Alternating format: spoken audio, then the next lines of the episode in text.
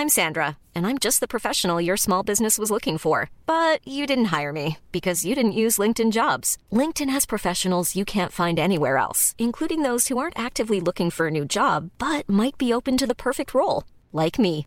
In a given month, over 70% of LinkedIn users don't visit other leading job sites. So if you're not looking on LinkedIn, you'll miss out on great candidates like Sandra. Start hiring professionals like a professional. Post your free job on linkedin.com/people today. سلام. این 21 کمین آلبومه.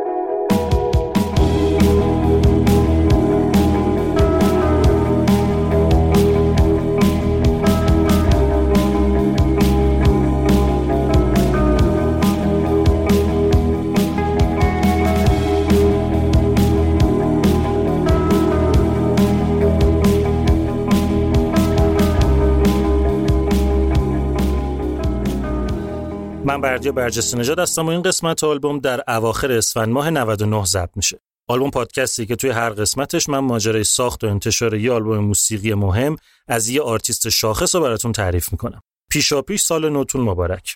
98 که سال عجیبی بود انگار که عکسمون زده باشن به دیوار زیرش نوشته باشن هر جا اینا رو دیدین با سنگ بزنینشون 99 هم نمیگم که به خاطر کرونا خیلی ها دست دادیم خیلی هرس خوردیم خیلی اذیت شدیم و هرچی انرژی داشتیم و گذاشتیم تا با ناامیدی بجنگیم که چشم داشته باشیم به آینده روشن. حالا رسیدن سال 1400 مبارکمون باشه. امید که اون آینده روشنی که چشممون بهش خوش شد توی این سال یه چشمکی بهمون بزنه. واسه هممون سلامتی آرزو می‌کنم که اگه این نباشه بودن یا نبودن هیچ چیز دیگه مهم نیست. خب توی این قسمت میریم سراغ یکی از تاثیرگذارترین گروه های تاریخ موسیقی راک. گروهی که قبلا توی پادکست چندین بار اسمشون رو شنیدیم توی این قسمت قرار از گروه مشهور ایروسمیت بشنوین و با بهترین آلبومشون از دید منتقدا یعنی تویز این اتیک آشنا بشین. یعنی سومین آلبوم این گروه که باعث شهرت جهانیشون شد و البته موفق ترین آلبوم تاریخ فعالیتشون توی آمریکا به حساب میاد. این رو هم بگم که شنیدن این قسمت برای بچه ها مناسب نیست.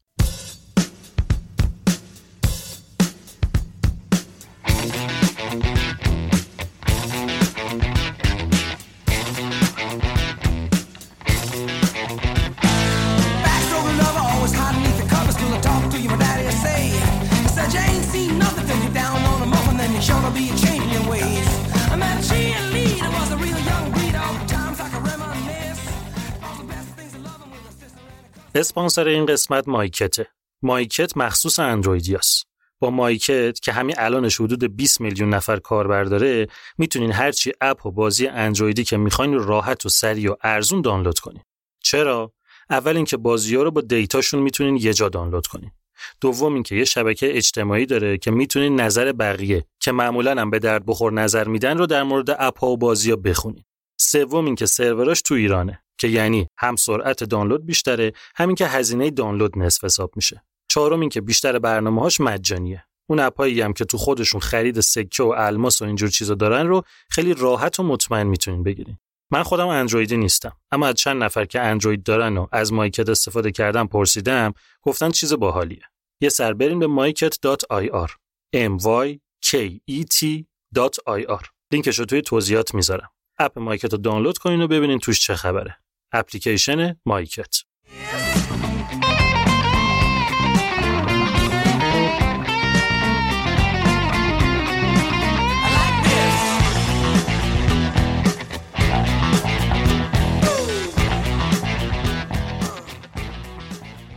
بیاین داستان از اواخر قرن 19 شروع کنیم. سال 1880 خورده ای. از یه استان جنوبی توی ایتالیا به اسم کالابریا و یه شهر کوچولو به اسم کوترونی. جایی که از قدیم واسه زیتون و شراب و نارنج و قلاتش معروف بود.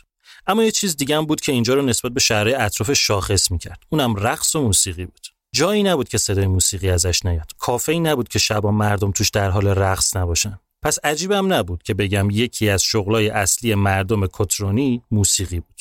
توی کترونی یه خانواده زندگی می‌کرد به اسم تالاریکو. تالاریکو چهار تا برادر بودن جیوانی فرانچسکو میشل و پاسکوئل که همشون موزیسین حرفه‌ای بودن که ما اینجا فقط با جیوانی کار داریم. همه چی خیلی خوب و خوشحال داشت می‌رفت جلو که یهو خشکسالی افتاد به جون کالابریا. اقتصادشون که روی کشاورزی بود به کل فلج شد. اما اون چیزی که نابودشون کرد اوایل قرن 20 یه زلزله هفت ریشتری بود که کل منطقه قحطی زده کالابریا رو هم زد. بعدم واسه اینکه مطمئن بشه به حد کافی پدرشون رو درآورده یه سونامی دوازده متری هم اومد و هر چی که مونده بود و شست برد. تو این ماجرا حدود 80 هزار نفر کشته شدن که البته جیوانی تالاریکو و سه تا برادرش جزوشون نبودن. اما همین قضیه باعث شد که چندین هزار نفر از مردم کالابریا تصمیم بگیرن که کوچ کنن و برن آمریکا. جیوانی تالاریکو و سه تا برادراش جزو اینا بودن. پس اوایل قرن 20 بود که برادران تالاریکو از ایتالیا و کالابریا مهاجرت کردند به نیویورک و آمریکا. اکثر کسایی که اون موقع مهاجرت کردن که طبیعتا جیبشون هم خالی بود رفتن به کارگری و حتی گدایی اما برادران تالاریکو اینا موزیسین معمولی نبودن از اینا نبودن که ساز بزنن و مردم براشون پول بریزن برادران تالاریکو یه گروه موسیقی داشتن یه کوارتت که کلاسیک کار می‌کردن. موتزارت می‌زدن شوبرت می‌زدن مندلسون می‌زدن. قشنگ این کاره بودن. واسه همین نه تنها تونستن توی آمریکا هم موسیقی رو حرفه‌ای دنبال کنن و با گروه Tallarico Brothers این ور اونور کنسرت با کلاس بذارن بلکه خود جیوانی تالاریکو خیلی زود تونست به عنوان استاد توی یه مدرسه موسیقی استخدام بشه. سال 1912 جیوانی با یه خانمی آشنا شد به اسم کانستنس و باهاش ازدواج کرد. همه چی خوب بود. جفتشون کار می‌کردن و کارشون رو دوست داشتن و پولم که تو دست و بالشون بود. واسه همین خیلی زود بچه دار شدن. دو تا پسر. به اسمای ارنی و ویکتور. سال 1922 که شد جیوانی واسه چند تا اجرا رفت یه جایی به اسم سوناپی. سوناپی یه شهر خوشگل و کوچیکه توی نیو همشایر آمریکا. سرسبز هوا عالی یه دریاچه بزرگم داره. اینقدر سوناپی به دل جیوانی نشست که واسه خودش اونجا یه خونه خرید. هر تابستون جیوانی دست همسر و دوتا پسرش رو می‌گرفت و می‌رفتن کل سه ماه توی سوناپی میموندن. وقتی پدر و مادر هر دو موزیسین باشن عجیب نیست که بچه هاشون هم برن دنبال موسیقی. ویکتور پیانو زدن از سه چهار سالگی شروع کرد. ارنی هم همینطور. ما اینجا فقط با ویکتور کار داریم. خانواده چهار نفره تالاریکو خیلی زود تبدیل شدن به ستونهای اصلی موسیقی سوناپی. چند سال بعدش اصلا خودشون یه کمپ تابستونی واسه بچه ها درست کردن که بهشون موسیقی یاد می‌دادن و اجرای زنده میذاشتن و یه دفتر دسته که رو انداختن که بیا ببین. اسم این شهر یعنی سوناپی یادتون بمونه که تو داستان ما خیلی مهمه. پسر دوم خانواده یعنی ویکتور تالاریکا رو گفتم. پیانو می‌زد. موسیقی مهمترین چیز تو خونشون بود. عشقشون بود. منبع درآمدشون بود. واسه همین اونم رفت دنبال همون چیزی که ازش انتظار می‌رفت. ویکتور جوان که بود یه مدت کوتاهی رفت نیوجرسی که اونجا با یه دختری آشنا شد که کار نداریم کی بود. یه شب که یکی از آخرین شبایی بود که ویکتور نیوجرسی بود رفت دم در خونه دختری که با هم برن بیرون. قبل از اینکه زنگ بزنه یه لحظه جلوی در واسطاد دید عجب صدای پیانوی خوبی میاد. کیف کرد. زنگ زد و یه دختری در باز کرد.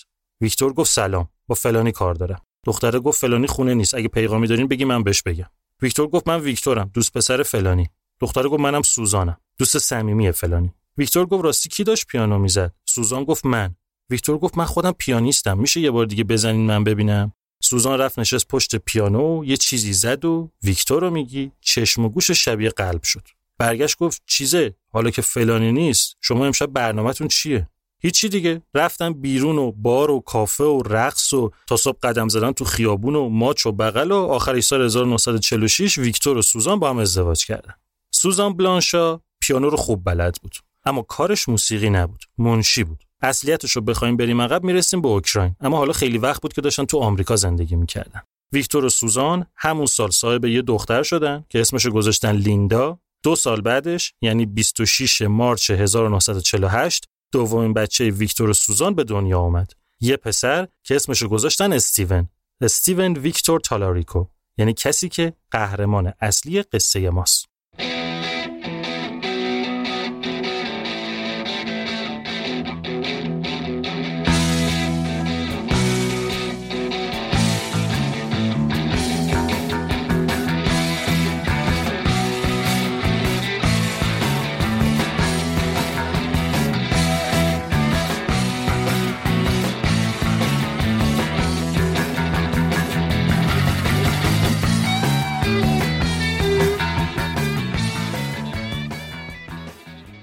اسپانسر این قسمت همراه کارته.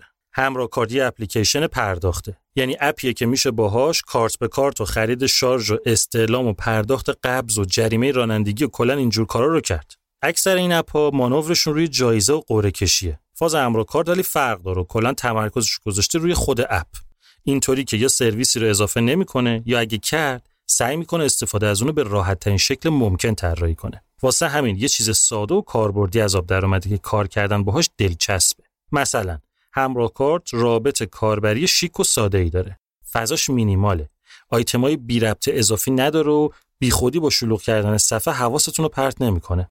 تو خود محیط app هم کار جالبی کرده. اینطوری که می‌تونین تصویر همه کارتایی که اضافه کردین و یه جا و کنار هم ببینین. واسه همین اگه بخواین شماره کارتتون رو بدین به یکی می‌تونین از همینجا براش کپی کنین. من خودم سر قضیه sponsoring رفتم ببینم چیه ماجراش. الان کارت به کارت و پرداخت قبضم و با همین همراه کارت می‌کنم. به نظرم شما امتحانش کنین که کارای رو حساب بانکی رو خیلی راحت کرده. می‌تونین از کافه بازار و Google Play واسه اندروید و از خود سایت همراه کارت واسه آیفون دانلودش کنین. لینکش رو می‌ذارم توی توضیحات. اپلیکیشن پرداخت همراه کارت.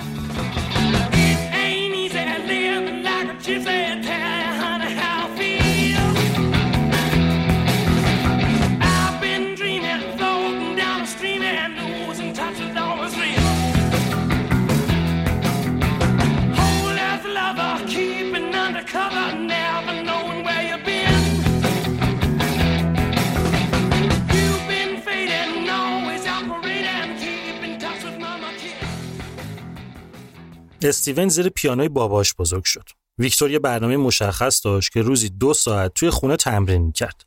استیون میخزید زیر پیانو، اسباب بازیاشو با خودش می‌برد اون زیر، وانمود می‌کرد که داره بازی می‌کنه. اما شیشتون دل می‌داد به صدای پیانوی باباش.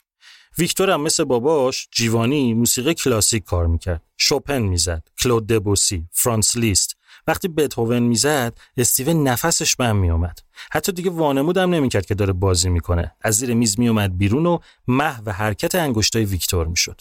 رسم خانوادگی تالاریکوها به خانواده ویکتور هم رسیده بود. اونام هر سال تابستون می‌رفتن ویلای سوناپی. سیستم خانواده تالاریکو وقتی می‌رفتن سوناپی این بود که آخر هفته ها همه جمع می شدن کلی هم مهمون دعوت می‌کردن برنامه عشق و حال و پینگ پونگ و آبجو و باربیکیو بود و موسیقی. یه stage داشتن می‌رفتن روش برنامه اجرا می‌کردن. توی هفته هر موقع که فرصت می‌شد عمو ارنی یعنی داداش ویکتور بچه های فامیل رو جمع می‌کرد و باشون موسیقی و اجرا کار می‌کرد. اولین چیزی که استیون یاد گرفت اونم تو سه سالگی پانتومیم بود. فسقلی می‌رفت اون بالا آهنگ Animal Crackers رو میذاشتن این ادا در می یا آهنگای Nat King Cole رو میذاشتن استیون روشون لب می‌زد. هر چقدر کودکی واسه استیون به شادی و خوشی گذشت مدرسه براش جهنم بود. لبای استیون خیلی بزرگ بود یعنی یه طور استثنایی دهنش گشاد و لباش پهن بود. واسه همین شده بود سوژه یه مسخره کردن بقیه. بهش می‌گفتن نیگر لیپس یعنی لب کاکاسیاهی فقط مسخره کردن نبود و اذیتش می‌کردن کتکش می‌زدن. یعنی قشنگ هر روز با گریه می‌رفت خونه. رفتار بچه های مدرسه باعث شد که استیون خودش رو عضوی از جمع ندونه از بقیه جدا بیفته. خیلی دنبال دوست پیدا کردن نباشه و کلا خودش رو متفاوت از بقیه ببینه. اونقدر مدرسه رو مخش بود که تو همون ده یازده سالگی یواشکی ویسکی میریخت توی آب پرتقالش که کمتر اذیت های بقیه رو بفهمه. اکثر روزا مدرسه رو میپیچوند. می‌رفت خودش رو گم و گور می‌کرد. پاتوقش یه درخت افرای بزرگ بود ازش می‌رفت بالا همینطوری میشست رو شاخش تا وقت بگذره. یه روز موقعی که استیون دوازده سالش بود نشسته بود رو شاخه افرا که دید یه پسری داره درخت میاد بالا. برگشت گفت تو دیگه کی؟ پسره گفت ریزن گردن کلفت. مشکلی داری؟ اینو که گفت استیون قاطی کرد. تا اونجا که می‌تونه صداشو برد بالا و داد زد گم شاید درخت من برو پایین. البته فرداش ریزن گردن کلوف استیون گیر آورد و چنان کتکی به که لب و لوچه و چشم و چالش کبود شد. اما سر این جریان ریزن گردن کلفت که اسمش بود ری تابانو تبدیل شد به صمیمیترین دوست استیون تالاریکو. حواستون هست دیگه؟ اینایی که گفتم مدرسه و درخت افرا و این چیزا تو سوناپی نیستا نیویورکه خونه استیونینا تو محله هارلم توی منهتن نیویورک بود. سوناپی رو فقط واسه تابستون می‌رفتن. رفیق جدید استیون یعنی ری تابانو تازه با خانوادش اومده بود نیویورک همون اوایل و توی اون سن کمم فهمیده بود که اینجا باید گرگ باشی تا نخورنت. اونجا پر بود از گنگای خلافکار اکثرا هم ایتالیایی. واسه همین ریم که جوجلات محل بود گنگ خودش را انداخت. از مغازه میدزدیدن خرابکاری می‌کردن دعوا می‌کردن. اما از همه مهمتر اینکه تمام مدت با هم بودن و هوای همو داشتن. یعنی همون چیزی که استیون توی زندگیش کم داشت. واسه همین موقعی که رفت دبیرستان از ری خواست که اونم عضو گنگشون بشه. این کاره نبودا اما بودن توی گنگ می‌تونست بهش کمک کنه که بقیه سر به سرش نذارن. مخصوصا اینکه توی دبیرستان جنس اذیت کردن ها جدیتر و خشنتر شده بود. ریز ریز دزدی می‌کردن و لاتبازی در می آوردن و البته موادم مصرف می‌کردن. برگردیم سراغ موسیقی. گفتم بهتون که استیون عاشق پیانو زدن باباش بود اما خودش بند نمی‌شد پای پیانو. بچه که بود ویکتور تمام زورش رو زد که استیون بشونه پشت پیانو. اما مگه میموند؟ سر دو دقیقه شروع می‌کرد خمیازه کشیدن. ویکتور هم شاکی می‌شد کتکش می‌زد. آخرش توی نبرد بین یاد دادن ویکتور و یاد نگرفتن استیون ویکتور شکست خورد و بیخیال پیانو یاد دادن به استیون شد. استیون حدودا دوازده سالش بود که ویکتور براش drum box گرفت. drum box یه مکعب مستطیل چوبیه که میشینن روش مثل تنبک ضرب می‌گیرن رو بدنش. این اون چیزی بود که استیون دوست داشت. تلق تلوقی باش می‌کرد که همه رو روانی کرده بود. همین موقع بود که استیون با یه چیز اعجاب انگیز آشنا شد. اینکه توی رادیو موسیقی شنید و فهمید قضیه خیلی بزرگتر از موسیقی کلاسیک باباش و فولک سوناپیه. موسیقی راک شد زندگیشو فکر کرد که ساز خودشو پیدا کرده و اینجا بود که استیون رفت گیتار یاد گرفت. آشنایی استیون تالوریکو با ری تابانو جدا از اون بخش خلاف و لاتبازی و گنگ و البته مصرف مواد یه چیز مهم دیگه هم داشت. اول اینکه ری درامز می‌زد در همین حد که می‌زد. درامر نمی‌شد بهش گفت. همونطوری که استیون گیتار می‌زد نمی‌شد بهش گیتاریست گفت. دوم و مهمتر این که بابای ری یه بار داشت. این دوتا می‌رفتن اونجا 14 سالشون بود. بابای ری یه آبجو می‌داد بهشون بعدم اجازه می‌داد که موقعی که گروه موسیقی استراحت می‌کنه اینا برن رو stage و چند تا آهنگ اجرا کنن. ری میشست پشت drums استیون گیتار دستش می‌گرفت و می‌خوند. دوتایی در همون حدی که توانشون بود آهنگای معروف اون موقع رو می‌زدن. تا اینکه حدودا یه سال بعد یعنی موقعی که استیون 15 سالش بود ویکتور یعنی باباش گفت که می‌خوام برات drums بگیرم. استیون گفت چرا؟ من گیتار دارم می‌زنم که. ویکتور گفت چون گروه من احتیاج به درامر داره. باید تمرین کنی بیای بشی درامر ما. پس استیون شد درامر. یعنی توی اون گروه دو نفرش با ری تابانو هم همین اتفاق افتاد. ری رفت گیتار یاد گرفت استیون هم نشست پشت drums. یعنی جاشون عوض کردن با هم. این ولی چیزی نبود که استیون رو راضی کنه. نمی‌تونست افق روشنی واسه خودش تصور کنه. فکر می‌کرد آیندهش همین زندگی boring و غیر جذاب پشت drums و اجرا کنار باباش واسه پیرپاتالاس. اما خب دیگه وقتش بود که ورق برگرده و یه اتفاق جدی بیفته. اینطوری که یه روز که استیون مدرسه بود یکی اومد گفت که ما یه گروه راک داریم. دنبال درامر میگردیم. شنیدم تو درامری. میای تو گروه ما؟ اونم از خدا خواسته رفت و اینطوری شد که استیون 15 ساله با یک کم قهر و دعوا از گروه باباش اومد بیرون و شد درامر گروهی به اسم The Strangers. یه روز که داشتن تمرین می‌کردن آهنگ این مای روم از The Beach Boys رو می‌زدن. وسط خلبازی خواننده اومد میکروفون گرفت جلو دهن استیون. اونم شروع کرد خوندن. بقیه خیلی حال کردن. از اون موقع شد که بعضی وقتا و سر بعضی از آهنگا استیون بود که از پشت درامز نقش خواننده رو بازی می‌کرد. از اون طرف ری تابانو که اول درامز می‌زد و بعد که استیون شد درامر رفت گیتار یاد گرفت به خاطر اینکه استایل باحالی داشت و موهاش بلند بود و قلدر بود یه گروه به اسم The Dantes ازش دعوت کرد که بره عضوشون بشه. گفت شما که گیتاریست دارین. گفتن گیتاریست نمی‌خوایم. گفت درامر هم که دارین. گفتن درامر هم نمی‌خوایم. گفت پس چی می‌خواین؟ گفتن bassist. گفت من bass نمی‌زنم که. گفتن خب یاد بگیر. گفت اصلا چرا اومدین سراغ من؟ گفتن تو قلدری gang م داری بیای تو گروهمون واسمون خوبه. پس ری تابانو رفت و bassist گروه Dantes شد. سر حضور ری توی این گروه بعضی وقتا که دانتز اجرا داشت از استیون هم دعوت می‌کردن که بیاد خواننده مهمون باشه. پس یعنی یه جورایی استیون توی هر دو تا گروه بود. موسیقی شده بود زندگی استیون. اذیت شدن توی مدرسه باعث شده بود که تمام تلاشش رو بکنه که بچه باحال به نظر برسه. اون اول فکر می‌کرد که اگه عضو یه گنگ خلافکار باشه مسئله حل میشه. اما حالا فهمیده بود که تو گنگ بودن باعث میشه آدما ازش بترسن و دور بشن. اما موسیقی کاری می‌کنه که همه عاشقش بشن.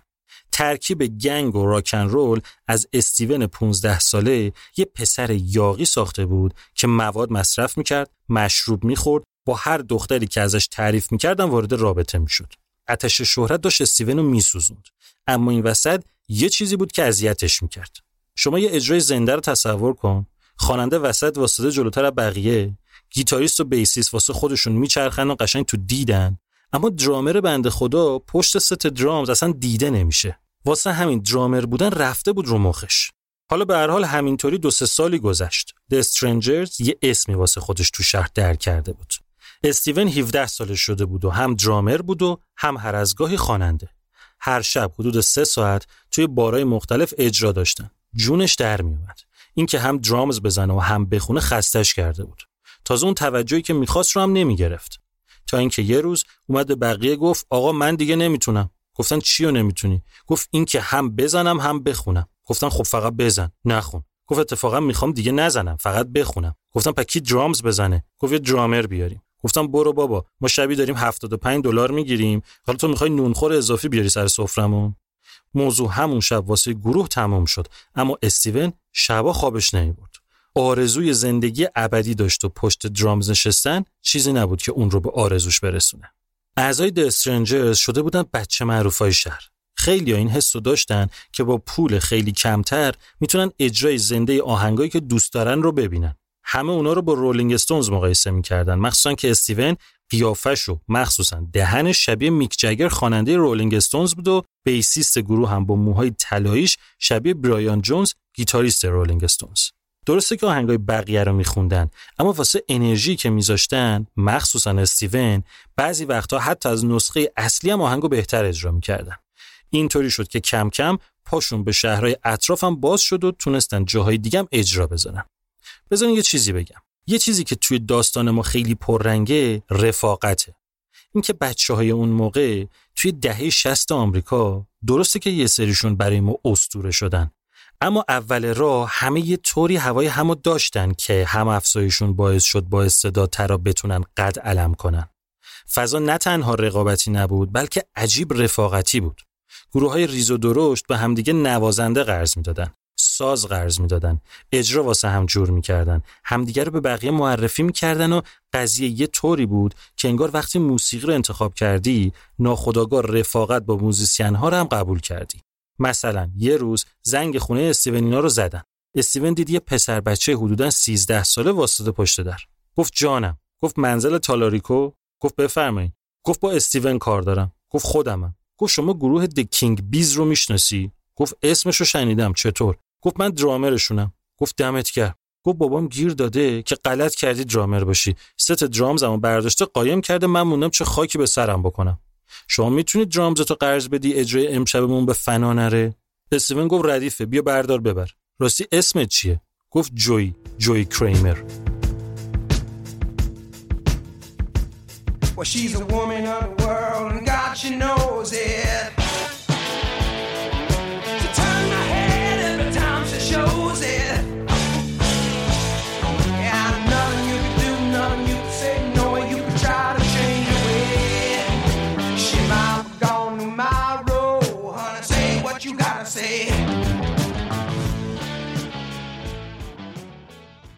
استیون 17 سالش بود. هنوز مدرسه می‌رفت. هر روز صبح نیم ساعت میذاش واسه درست کردن موهای بلندش بعد چکمه کابویش رو میپوشید شلوارش رو می‌کرد تو چکمه ها پیرنهای گشاد با دکمه های باز یه پارچه گره می‌زد دور دستش شلوارش تیکه پاره خلاصه اونطوری که اون می‌رفت مدرسه هر کی میدیدش فکر می‌کرد یه راکستار اومده می‌خواد همین وسط کنسرت بذاره همه معلما ازش متنفر بودن می‌گفتن مواد زیادی بلنده. احمقی بیورزهی خنگی. تو سم میباسه بقیه. اما هیچ کدوم اینا واسه استیون مهم نبود.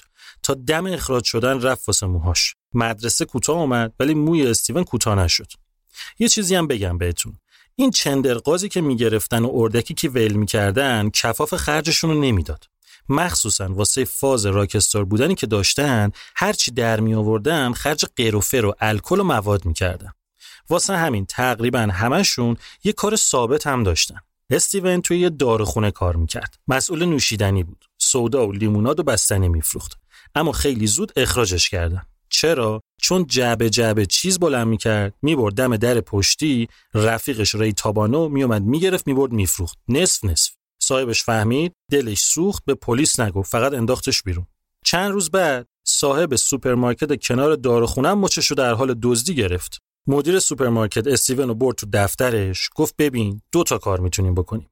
یا اینکه زنگ بزنم پلیس بگم دزد گرفتم بیاین ببرینش. استیون گفت خب این که اونقدر راه خوبی به نظر نمیاد. دومی چیه؟ گفت یا اینکه واستی واسه خودم کار کنی. پول زیادی بهت نمیدم اما به جاش آدم میشی. استیون دید چاره نداره قبول کرد توی سوپرمارکت مشغول شد. یه چند روز بعد داشتن صحبت می‌کردن که استیون به مدیر فروشگاه گفت راستی ما یه گروه موسیقی هم داریم و اگه شب بیکاری بیا اجرای ما رو ببین. شب شد و مدیر رفت و اجرای استرنجرز رو دید و عاشقشون شد. همه چی به نظرش خوب بود. مونتا استیون بی‌نظیر بود. با اینکه هنوز رسما درامر گروه بود و خواننده اصلی یکی دیگه بود اما وقتی میخون اجرا شدم و میخکوب می‌کرد. آقای مدیر فرداش استیون تو فروشگاه صدا کرد و گفت من می‌خوام منیجرتون بشم. استیون گفت مگه بلدی؟ گفت یاد می‌گیرم. گفت چرا آخه؟ گفت شماها می‌تونید بلندتر از اینا بپرین. من می‌تونم کمکتون کنم. استیون گفت okay من به بچه ها میگم. رفت و گفت و اونام فکر نکرده گفتن قبول. اصلا همین که manager داشته باشن خیلی با کلاس بود براشون.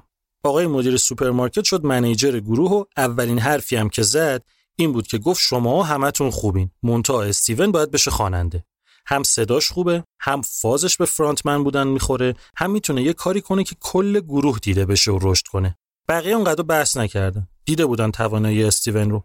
واسه همین یه درامر ثابت آوردن و اینجا بود که استیون تالاریکو شد خواننده و فرانتمن گروه استرنجرز استرنجرز روز به روز و اجرا به اجرا معروفتر می‌شد. اجراهاشون از شبی 75 دلار رسیده بود به شبی 200 دلار. شهرت بیشتر پول بیشتر آورده بود و پول بیشتر مصرف مواد بیشتر همراهش بود. استیون تالاریکو و ری تابانو یه کار دیگه هم نه تنها مواد مصرف می‌کردن بلکه خودشون ساقی موادم بودن. جفتشون بازداشت شدن و تا دم زندانم رفتن. استیون اونقدر مصرفی زیاد شده بود که چند بار وسط اجرا حالش بد شد و پهن زمین شد و اجرا کنسل شد. اینو هم بگم. یکی از جاهای نسبتا ثابتی که هر چند ماه می‌رفتن سوناپی بود. سوناپی که استیون اونجا بزرگ شده بود و کلی آدم میشناخت. اما بقیه گروه هم به خاطر فستیوالای محلی زیادی که اونجا برگزار می‌شد خیلی باش حال می‌کردن.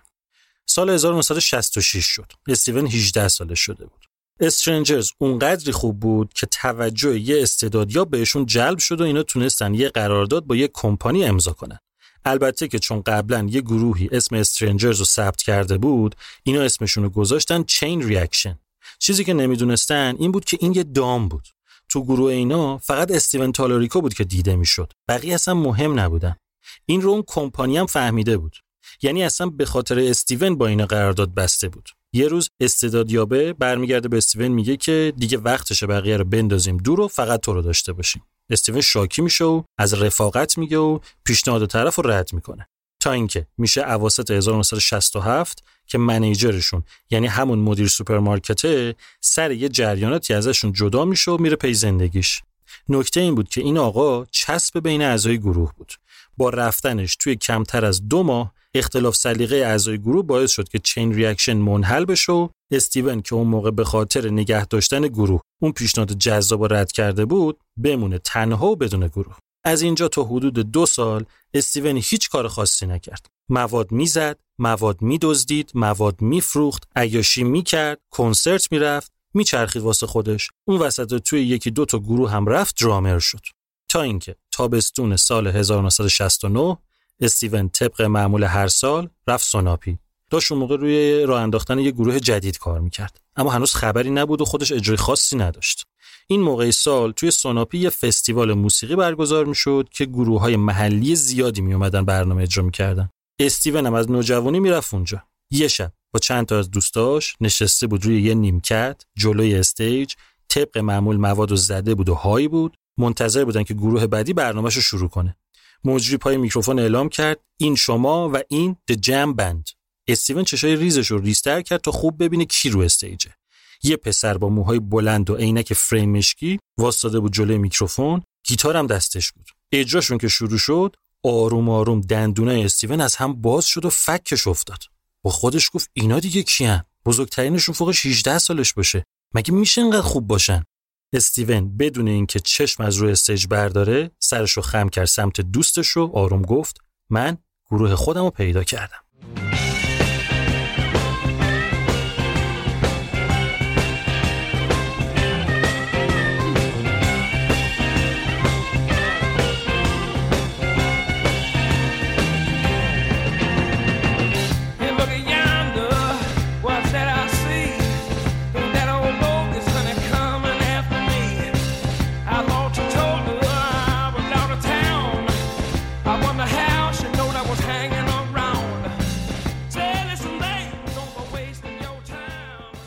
استیون تالاریکو رو همینجا با همین فک افتاده رها کنیم تا بعدا بیایم سراغش. بریم به اوایل قرن بیستم. موقعی که خاندان پریراس که توی پرتغال ماهیگیر بودن تصمیم می‌گیرن که کوچ کنن به آمریکا. بین اونا یه پسر بچه بود که رویای آمریکایی شدن تو سرش بود که وقتی بزرگ شد و با یه دختر اصالتا ایتالیایی ازدواج کرد فامیلی پریراس که جز معدود چیزایی بود که از وطنش به همراه داشت و تغییر داد به پری. این کارو کرد که بتونه قشنگ توی جامعه بعد از جنگ جهانی دوم آمریکا حل بشه. توی یه کارخونه تولید پارچه کار می‌کرد آدم محترمی بود از اونا بود که توی شهر همه میشناختنش و بهش احترام میذاشتن. دو تا بچم داشتن. یه دختر که کاری باش نداریم و یه پسر به اسم جوزف. جوزف این داستان از استیون تالاریکوی اون داستان دو سال کوچیکتر بود. وقتی که جوزف حدودا سه چهار سالش بود وضع خانواده اونقدر اوکی بود که بتونن واسه تعطیلات تابستونیشون یه ویلا توی یه جای خوش آب و هوا بخرن. حتما حد زدین خودتون دیگه. اینجا بود که خانواده پری یه زمین توی سوناپی خریدن و یه ویلا واسه خودشون ساختن. رابطه جوزف با پدرش اونقدر نزدیک نبود. باباش یه آدم تودار و درونگرا بود که از وقتی که سرطان گرفته بود و چند بار عملش کرده بودن و خوب شده بود تودارتر و بداخلاقتر هم شده بود. جوزف اونقدر درسش تو مدرسه خوب نبود و همین مسئله فاصلش رو با پدرش بیشتر می‌کرد. بابای جوزف هارمونیکا می‌زد. همون سازدهنی. موزیسین نبود. گفتم دیگه تو کارخونه پارچه کار می‌کرد.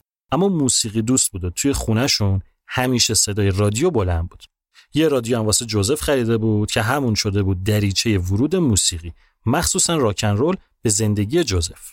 عاشق استایل و صدای گیتار بود. همسایهشون یه پسر جوون داشت که با دوستاش گروه انداخته بودن توی پارکینگ تمرین می‌کردن. جوزف می‌رفت اونجا زل می‌زد به گیتاریستشون که داره چیکار می‌کنه. سوناپی که می‌رفتن یکی از فامیلاشون یوکلله می‌زد. یوکلله یه سازی شبیه گیتار که یکم کوچیک‌تره. محو تماشای ساز زدن این آدم می‌شد. واسه همین وقتی نه سالش شد پاشو کرد تو یه کفش که من گیتار می‌خوام. زندگی شده بود گیتار. یه خودآموزم گرفته بود شبانه روز تمرین می‌کرد. خیلی هم سخت بود براش. چپ دست بود نمی‌تونست قلق سازو در بیاره. گیتارش شکست باباش وصله پینش کرد صداش خراب شد. مامانش گیر داده بود گیتار واسه لاتو لوتاس برو پیانو یاد بگیر. اینقدر کلی بازی در آورد تا دوباره براش گیتار خریدم گفت الکتریک بخرین. مامانش گفت اون که واسه خود شیطان هستن. همین کلاسیک رو یاد بگیر قشنگتر هم هست. گیتاره که گرفتم باباش گفت مسخره بازی دیگه بسته. بعد مثل آدم بری کلاس. گذاشتنش کلاس طرف سر یه هفته سکته کرد مرد. خلاصه ماجرایی داشته گیتار یاد بگیره.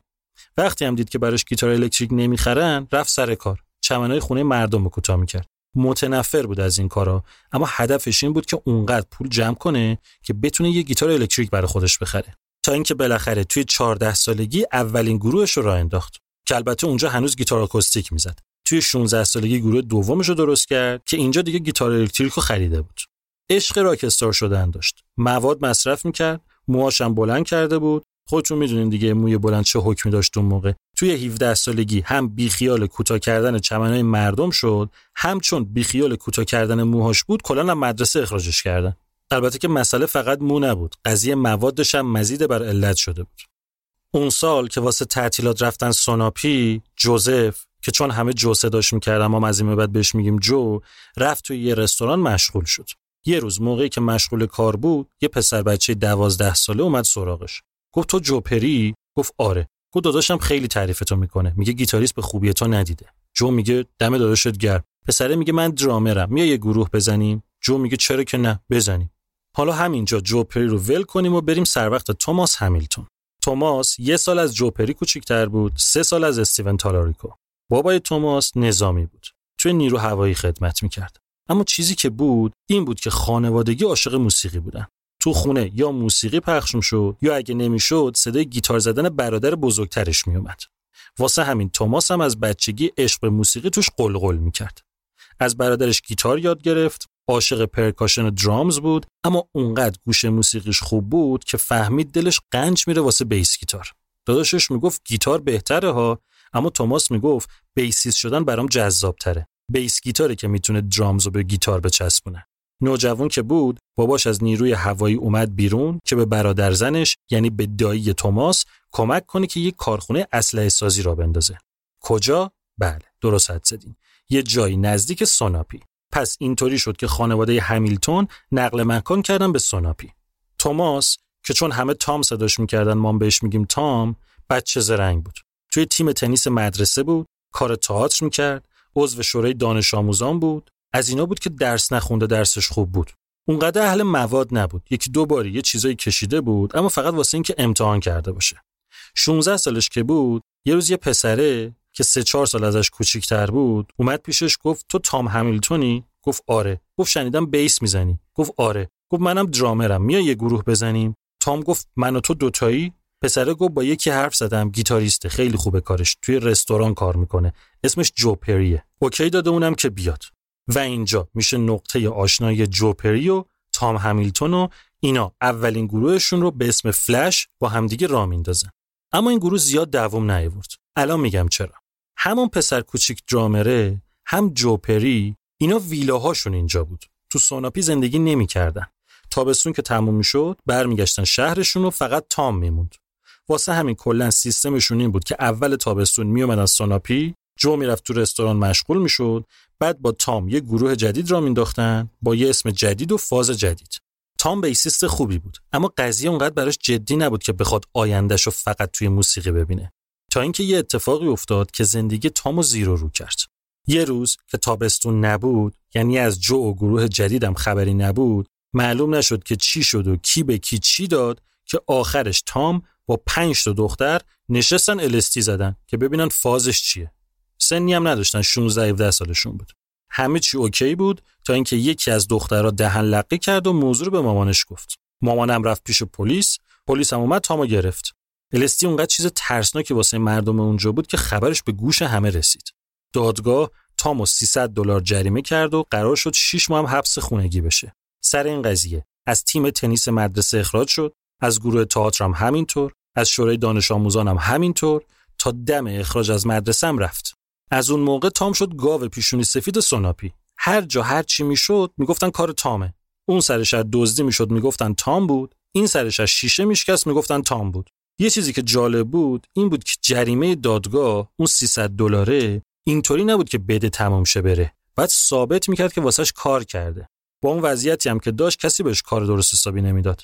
واسه همین تام که تا اون موقع موسیقی براش فقط عشق بود قضیه براش جدیتر شد و وقتی تابستون شد و طبق معمول جو اومد سوناپی گفت که آقا باید این دفعه یه گروه درست حسابی را بندازیم که بشه ازش پول در آورد این تابستون واسه تام البته یه فرق دیگه هم داشت. تام رفت به مامانش گفت من بعد این تابستون از موسیقی پول در بیارم جریمه رو بدم. مامانش گفت خب. گفت پس بعد گروهی که امسال داریم جدیتر باشه. مامانش گفت خب. گفت پس منم باید جدیتر باشم دیگه. مامانش گفت خب. گفت پس من باید موامو بلند کنم که جدی بودن از قیافه معلوم باشه. مامانش گفت خب. گفت خب. گفت آره بلند کن.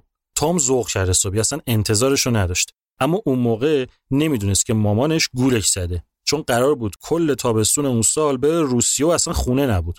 تابستون شد و مامانش هم گذاشت رفت سفر و باباش اومد گفت بیا این دو دلار رو بگیر برو سلمونی موتا بزن. تام گفت بابا ما توافق کردیم که. گفت با من که نکردی با مامانت کردی. اینجا خونه ای منه مامانت هم نیست. یا میری موهاتو می‌زنی یا خونه من میری بیرون.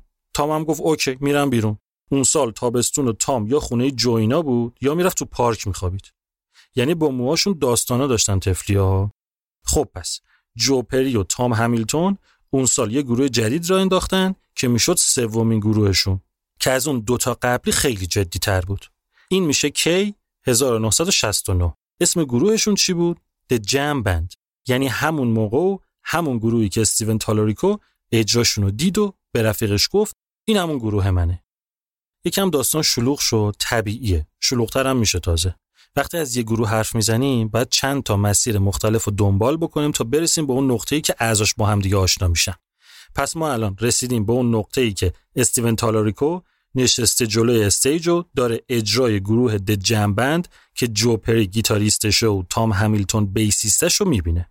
فردای اجرا استیون تو حیات خونهشون تو ساناپی داشت چمنه رو می‌زد که از پشت صدای درج و گاز دادن یه ماشین رو شنید برگشت رفت سمتش و دولا شد جلوی شیشه ماشین و گفت ماشین سرحالیه. جو گفت آره قدیمیه اما سرحاله. استیون گفت خدا رو چه دیدی؟ شاید یه روزی ما با هم کار کردیم. جو گفت آره فکر کنم چیز خوبی بشه. استیون گفت فعلا که نمیشه. من دارم روی یه گروهی کار می‌کنم به اسم فاکس چیس. فعلا درگیر اونم. جو هم گفت منم که الان نمی‌تونم. منتظرم تام درسش تموم شه از مدرسه بیاد بیرون که یه گروه جدی توی شهر جدی راه بندازیم. استیون گفت حالا شاید بعدا شد. جو گفت آره شاید شد. و این اولین گفتگوی این دو نفر سر راه انداختن یه گروه موسیقی بود.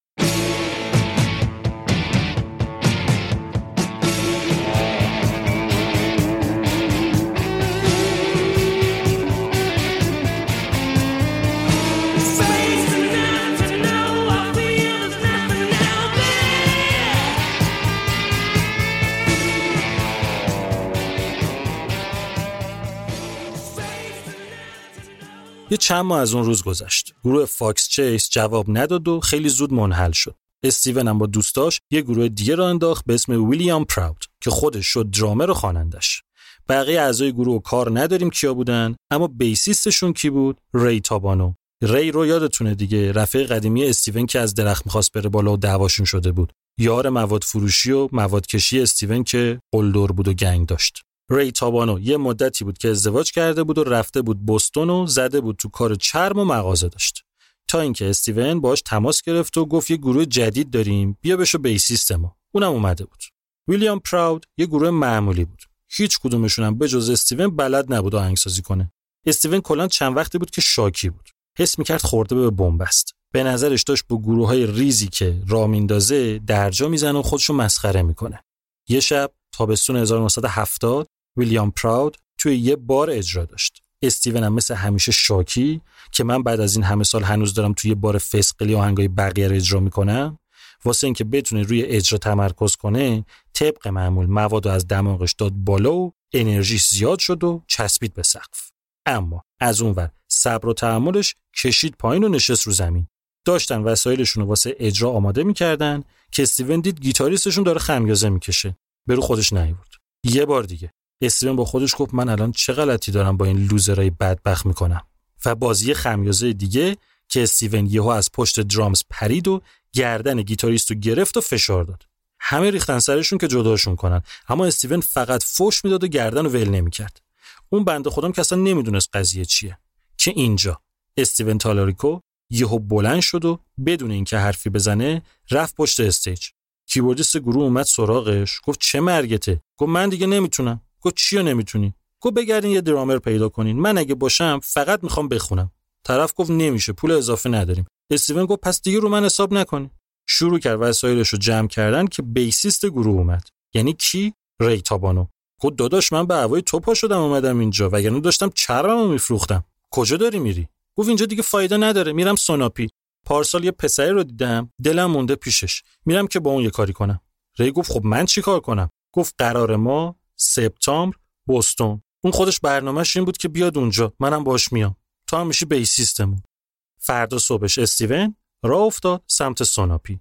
باز استیون رو ول کنیم بریم اونور. بعد از اون تابستون جو و تام تصمیم گرفتن که کارهای جدی درست حسابی با هم دیگه بکنن. جو کار زندگیشو ول کرد و کلا رفت سوناپی که با تام زندگی کنه. جنبند یه گروه سه نفره بود. یعنی جو پری و. تام همیلتون و اون پسر درامره که اون دوتا رو با هم آشنا کرده بود که الان 15 ساله شده بود. همین یه مسئله بود.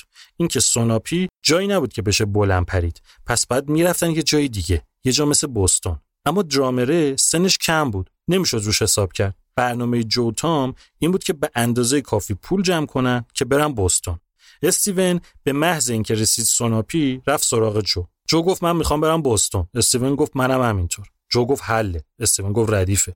منتها من پشت درامز نمیشینم و فقط می‌خوام خواننده باشم. جو گفت ما اصلا درامرمون سنش کمه قصه می‌خوره ببینه هیچی نشده. جایگزینش کردیم. استیون گفت حله. جو گفت ردیفه. استیون گفت فقط یه چیزی. من یه شرط دارم. گفت چی؟ گفت اینکه ری تابانو هم باید باشه. جو گفت حله. استیون گفت ردیفه. جو گفت ولی منم یه شرط دارم. گفت چی؟ گفت اگه ری تابانو باشه بعد تام همیلتون هم باشه. استیون گفت حله. جو گفت ردیفه. ولی یه چیزی. گفت چی؟ گفت هم ری بیسیسته هم تام بیسیسته. چیکارشون کنیم؟ گفت یه کاریش می‌کنیم حالا. گفت پس حله. گفت پس ردیفه. اینجا بود که جو پری 20 ساله و تام همیلتون 19 ساله از سوناپی را افتادن به سمت بوستون و قرار شد یکم بدترش استیون تالاریکو 22 سالم بهشون ملحق بشه. بوستون واسه جوونا شهر فرصت ها بود. جایی که هر سال نیم میلیون جوون از همه جای آمریکا واسه هفت دانشگاه معروف و بزرگش و بیشمار کالجی که بود می اومدن اونجا و از همه مهمتر شبکه های رادیویی موسیقی خیلی پر رونق و مهم و مطرحش بود. جو و تام رسیدن بوستون و یه خونه اجاره کردن و منتظر موندن تا استیون هم بهشون ملحق بشه. جو رفت سراغ ری تابانو که توی بوستون چرم فروشی داشت. دلش نمی‌خواست که ری توی گروهشون باشه. باش حال نمی‌کرد. قضیه رفته بود رو اعصابش. اما به هر حال این شرط استیون بود. اگه می‌خواست مخالفت بکنه ممکن بود یا تام رو از دست بده یا خود استیون رو. ری تابانو یه جایی پیدا کرد که فعلا سه نفری تمرین کنن تا استیون بیاد. اما هنوز یه چیزی کم بود. اینا یه درامر هم می‌خواستن. اون پسر 15 ساله نتونسته بود باهاشون بیاد بوستون اینجا بود که شانس باهاشون یار بود. یه روز ری توی مغازه بود که یه چهره آشنا اومد به دیدنش. یه چیزی رو یادتون بیارم. یادتونه گفتم یه روز که استیون جوون بود یه پسر 13 سال اومد زنگ خونشون رو زد و گفت که درامر یه گروهیه که باباش بهش گیر داد و درامز رو ازش گرفته. اومده بود از استیون درامزش رو قرض بگیره که اون شب بتونه اجرا کنه. حالا بعد از این همه سال این پسر که اسمش جوی کریمر بود که حالا دیگه 20 سالش شده بود سر و کلش توی مغازه ری پیدا شده بود. موسیقی توی بچگی جوی اونقدر نقش خاصی نداشت. تا اینکه توی همون 13 سالگی وقتی با گروه د بیتلز آشنا شد فهمید که می‌خواد در آینده چیکاره بشه. همین قضیه باعث شد که بارها از پدرش کتک بخوره که تو باید حواست فقط به درس باشه نه این مسخره بازی ها. جالب اینه که خودش می‌گفت که دلیل اینکه درامز رو انتخاب کردم سازی که بتونم روش بکوبم همون کتکای بابام بود که میکوبید رو من. اینکه باباش اون رو می‌زد اون نمی‌تونست باباش رو بزنه به جاش می‌زد رو درامز. جوی عجیب زندگیش خلاصه شده بود توی موسیقی و واسه همین از همون موقعی که نشست پشت درامز عضویت توی گروه های مدرسه رو هم شروع کرد. جوی چندین و چند بار مثل همه کسایی که اون موقع کار موسیقی می‌کردن گروه عوض کرد. یه چیز جالبم براتون بگم. یه روز که جویی با دوست دخترش نشسته بود توی اتاقش داشتن با هم دیگه آلبوم ایریال بله هری نیلسون رو گوش می‌کردن.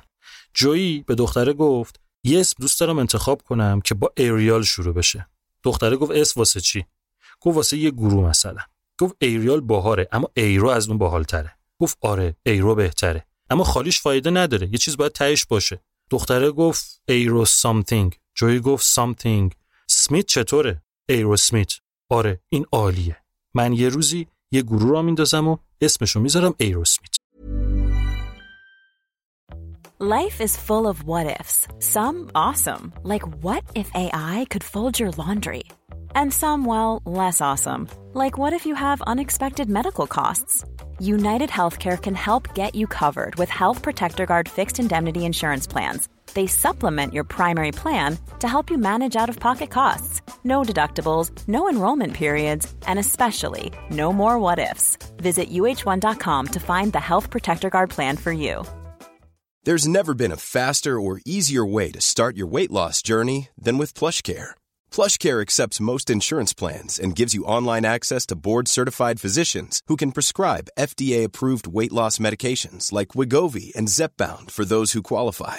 Take charge of your health and speak with a board-certified physician about a weight loss plan that's right for you. Get started today at plushcare.com slash weight loss. That's plushcare.com slash weight loss. plushcare.com slash. توی تمام این سالا الگوی رفتاری جویی هم مثل همه بچه های دیگه همفازش توی اون موقع بود. مواد مصرف می‌کرد، موادم هر از گاهی میفروخت، موسیقیش هم به راه بود، اختلاف با پدرش سر این موضوع هم آروم آروم کمتر شده بود تا اینکه وقتی 19 سالش شد گفت که می‌خواد بره بوستون دانشگاه. رفت و سر چند هفته دید که دانشگاه اونقدر وقتش رو بیدلیل می‌گیره که نمی‌تونه موسیقی رو دنبال کنه. واسه همین. حالا سر و کلش توی مغازه ری تابانو پیدا شده بود. جویی یکم با ری حال احوال کرد و برگشت گفت ببین گروه مرو سراغ نداری؟ درامر بخواد. ری گفت چرا اتفاقا گروه خودمون؟ اسب بیا بریم پیش بقیه. جویی رفت و یه سازی با هم زدن و خوشو بشی کردن و تمام. خوشش نیامد با خودش گفت این اون چیزی نیست که من دلم بخواد.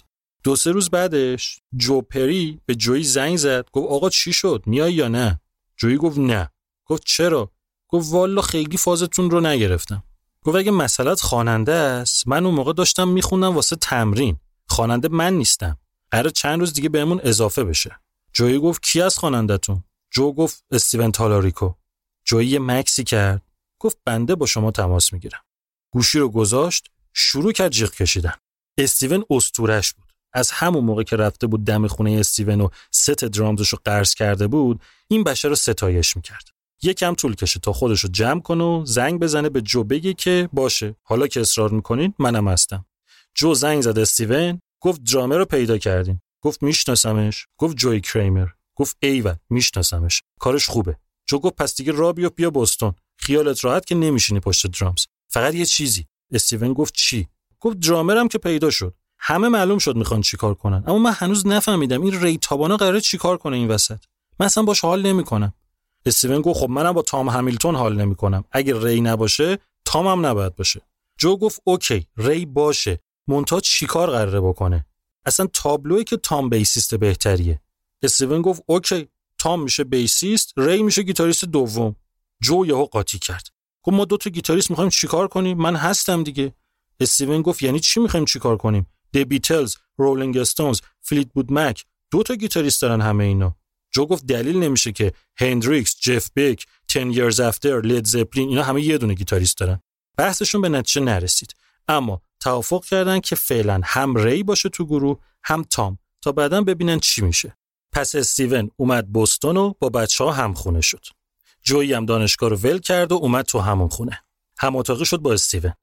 یعنی پس چهارتاشون توی یه خونه بودن. همه به جز ری تابانو که خونه و زن و مغازه داشت تو همون بوستون.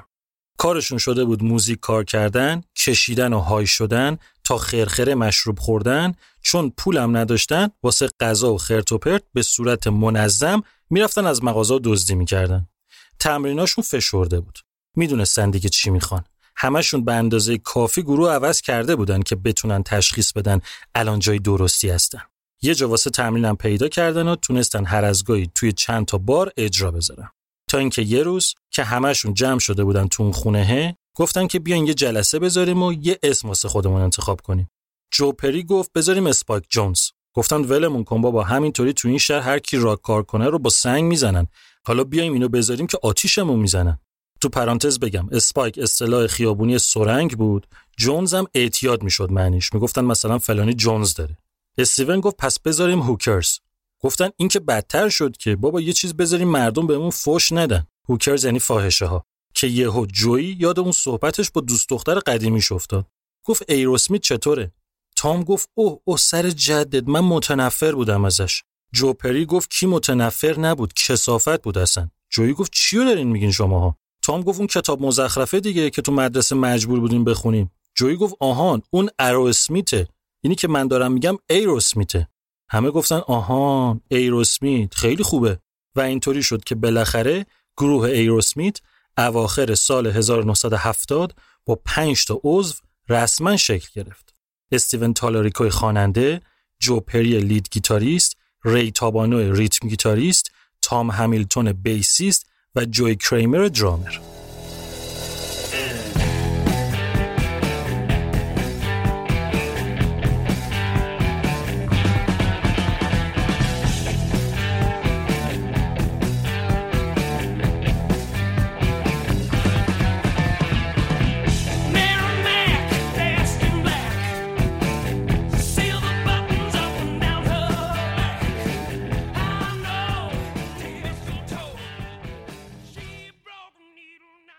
بچه ها سخت کار می‌کردن. چیزی که جالب بود این بود که استیون فقط یکی دو سال ازشون بزرگتر بود اما نقش معلم رو بازی می‌کرد. اونم یه معلم بد اخلاق بی‌اعصاب نظم و دیسیپلین براش خیلی مهم بود. کثافت‌کاری و عشق و حال جای خود اصلا نمیشه که نباشه اما وقتی داریم کار می‌کنیم سر ساعت میایین به اندازه کار می‌کنین همون کاری رو می‌کنین که باید بکنین سر ساعت هم میرین.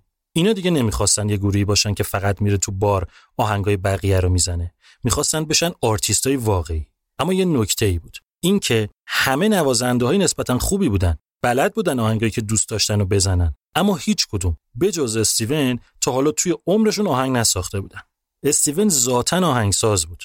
چنان گوش تیز و تمیزی داشت که تک تک اشتباه های بقیه رو پیدا می‌کرد و کمکشون می‌کرد که درستش کنن. استیون با گیتار شروع کرده بود. یه چیزایی هم از باباش بالاخره یاد گرفته بود و پیانو هم می‌تونست بزنه. واسه همه می‌تونست رو کار همه نظر بده.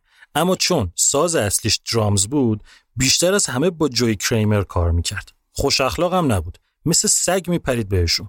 مسخرشون می‌کرد دعوا می‌کرد. اما همه چیز طوری جلو می‌رفت که هم افزاییشون باعث رشد همدیگه می‌شد. استیون واسه تمرینا آهنگای گروه د رولینگ استونز رو انتخاب کرده بود که انرژی لازم واسه تمرین کردن داشت. ولی می‌گفت نمی‌خوام اونی که میشنوین رو بزنین. این کارا هر کی ساز دستش بگیره می‌تونه بکنه. می‌خوام اونی که میشنوین رو با ادویه خودتون بپزین. من دستپخت خودتون رو می‌خوام. قضیه اصلا راحت نبود. استیون منفورترین آدم توی زندگی همشون بود.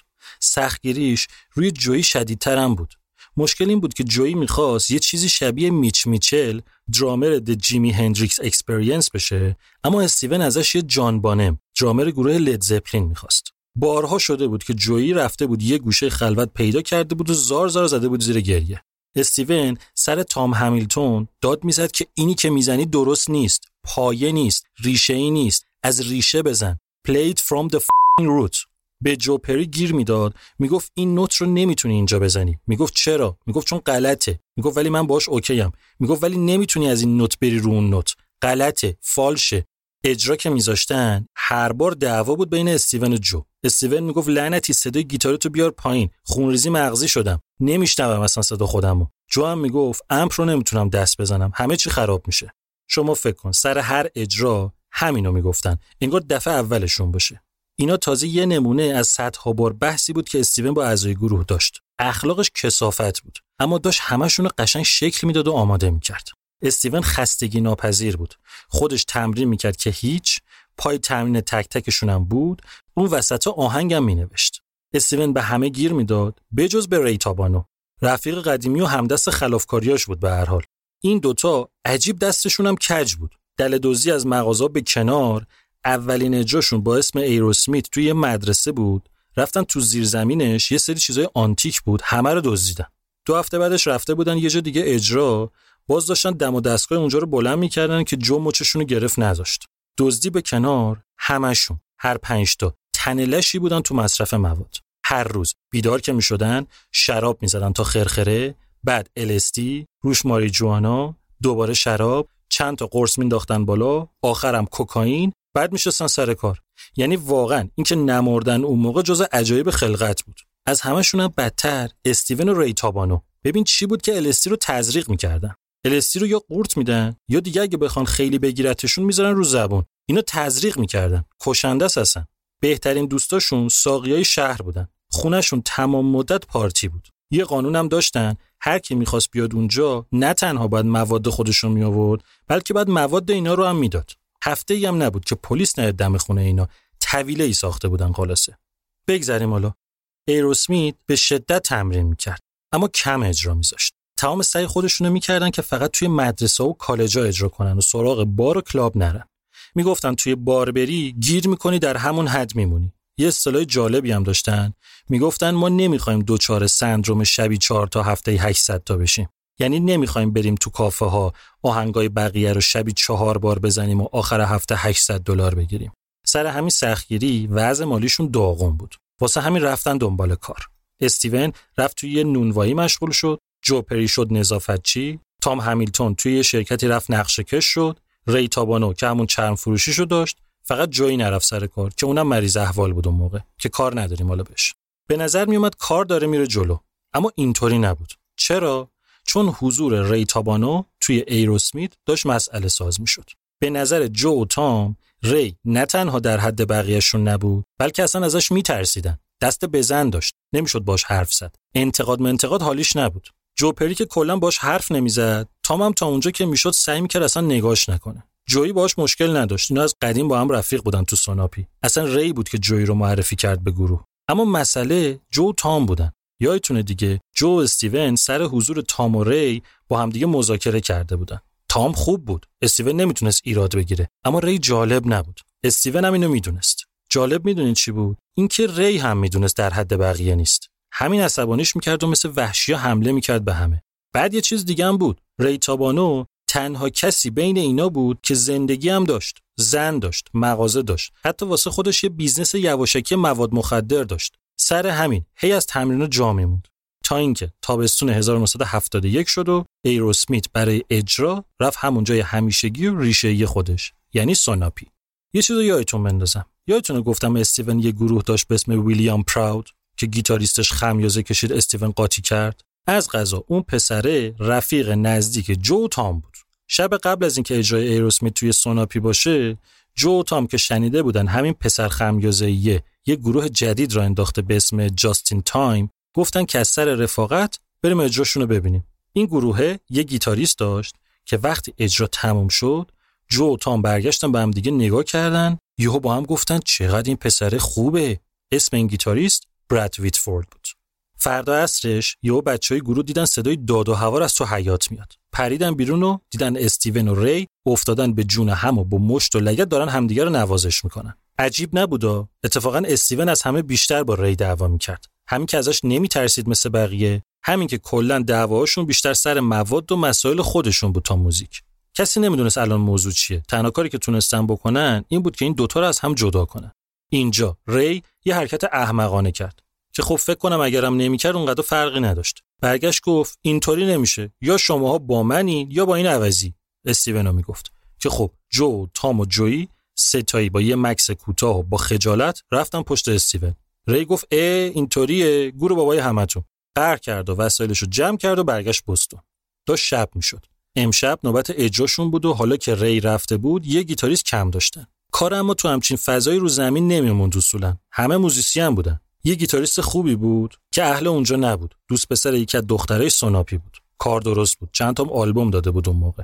اون گفت من میام جای ری وایسادن با آخرین تمرین قبل از اجرا و چند تا زدن و وقت استراحت که شد جو پری گیتارش رو گذاشت کنار و اومد پایین. بقیه هنوز اون بالا داشتن حرف می‌زدن. جو که اون پایین بود یکی از رفیقاشون برگشت گفت هی جو اون دیگه کیه؟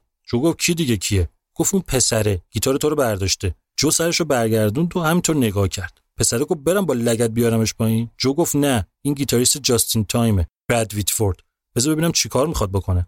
براد شروع کرد زدن. بقیه گروه که دیدن قضیه رو باش همراه شدن. دو تا گیتاریست شروع کردن به پاسکاری با هم. براد ویتفورد تقریبا اون یکی گیتاریست رو آتیش زد. استیون آروم آروم رفت کنار و واستاد به تماشا. برگشت یه نگاه به جو کرد. دید جو هم داره به اون نگاه می‌کنه. جفتشون لبخند زدن. به نظر میومد که اون چیزی که کم داشتن پیدا کردن. جو رفت بالا و یه گیتار برداشت و اونم شروع کرد. جو از هیجان میخندید. می‌دونید چی اینقدر ذوق زدش کرده بود؟ اینکه نگاه همشون این بود که جو lead guitarist ری که الان غایب بود rhythm guitarist.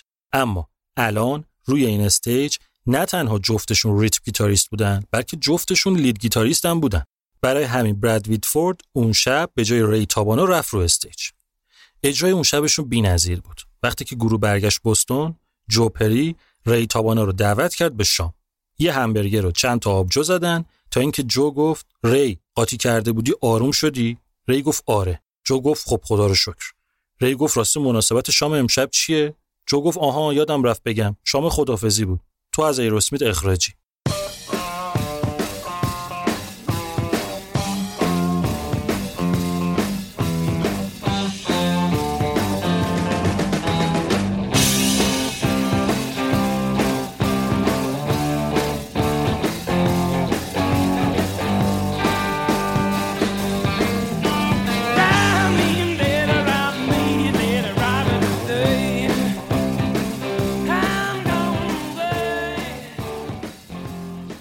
اسپانسر این قسمت کارنامه است. باور کنید یکی از سختترین کارهای جهان خریدن ماشین دست دومه. مخصوصا اگه مثل من هیچی از ماشین ندونین و بلد نباشین چای ماشین رو باید چک کنین. با این وضعیت قیمت ماشین چیز خیلی مهمی هم است. حالا کارنامه یه دستیار واسه این وقت است.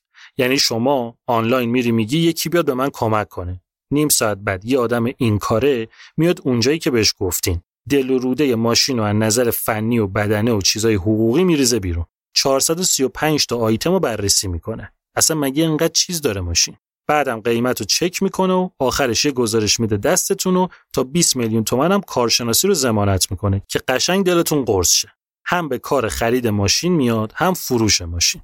ایشالله یکی از این قوره کشای ماشین که بهم به بیفته دوازده بار تالا نوشتم نشده. اون وقت ماشین الانم که خواستم بفروشم از همین کارنامه کمک می‌گیرم. خلاصه کلی امکانات دیگه هم داره که بهتر خودتون برین چک کنین که قطعا اگه بخواین ماشین دست دوم بخرین یا بفروشین به کارتون میاد. لینکش رو می‌ذارم توی توضیحات که خودتون چک کنین. وبسایت کارشناسی خودرو در محل کارنامه.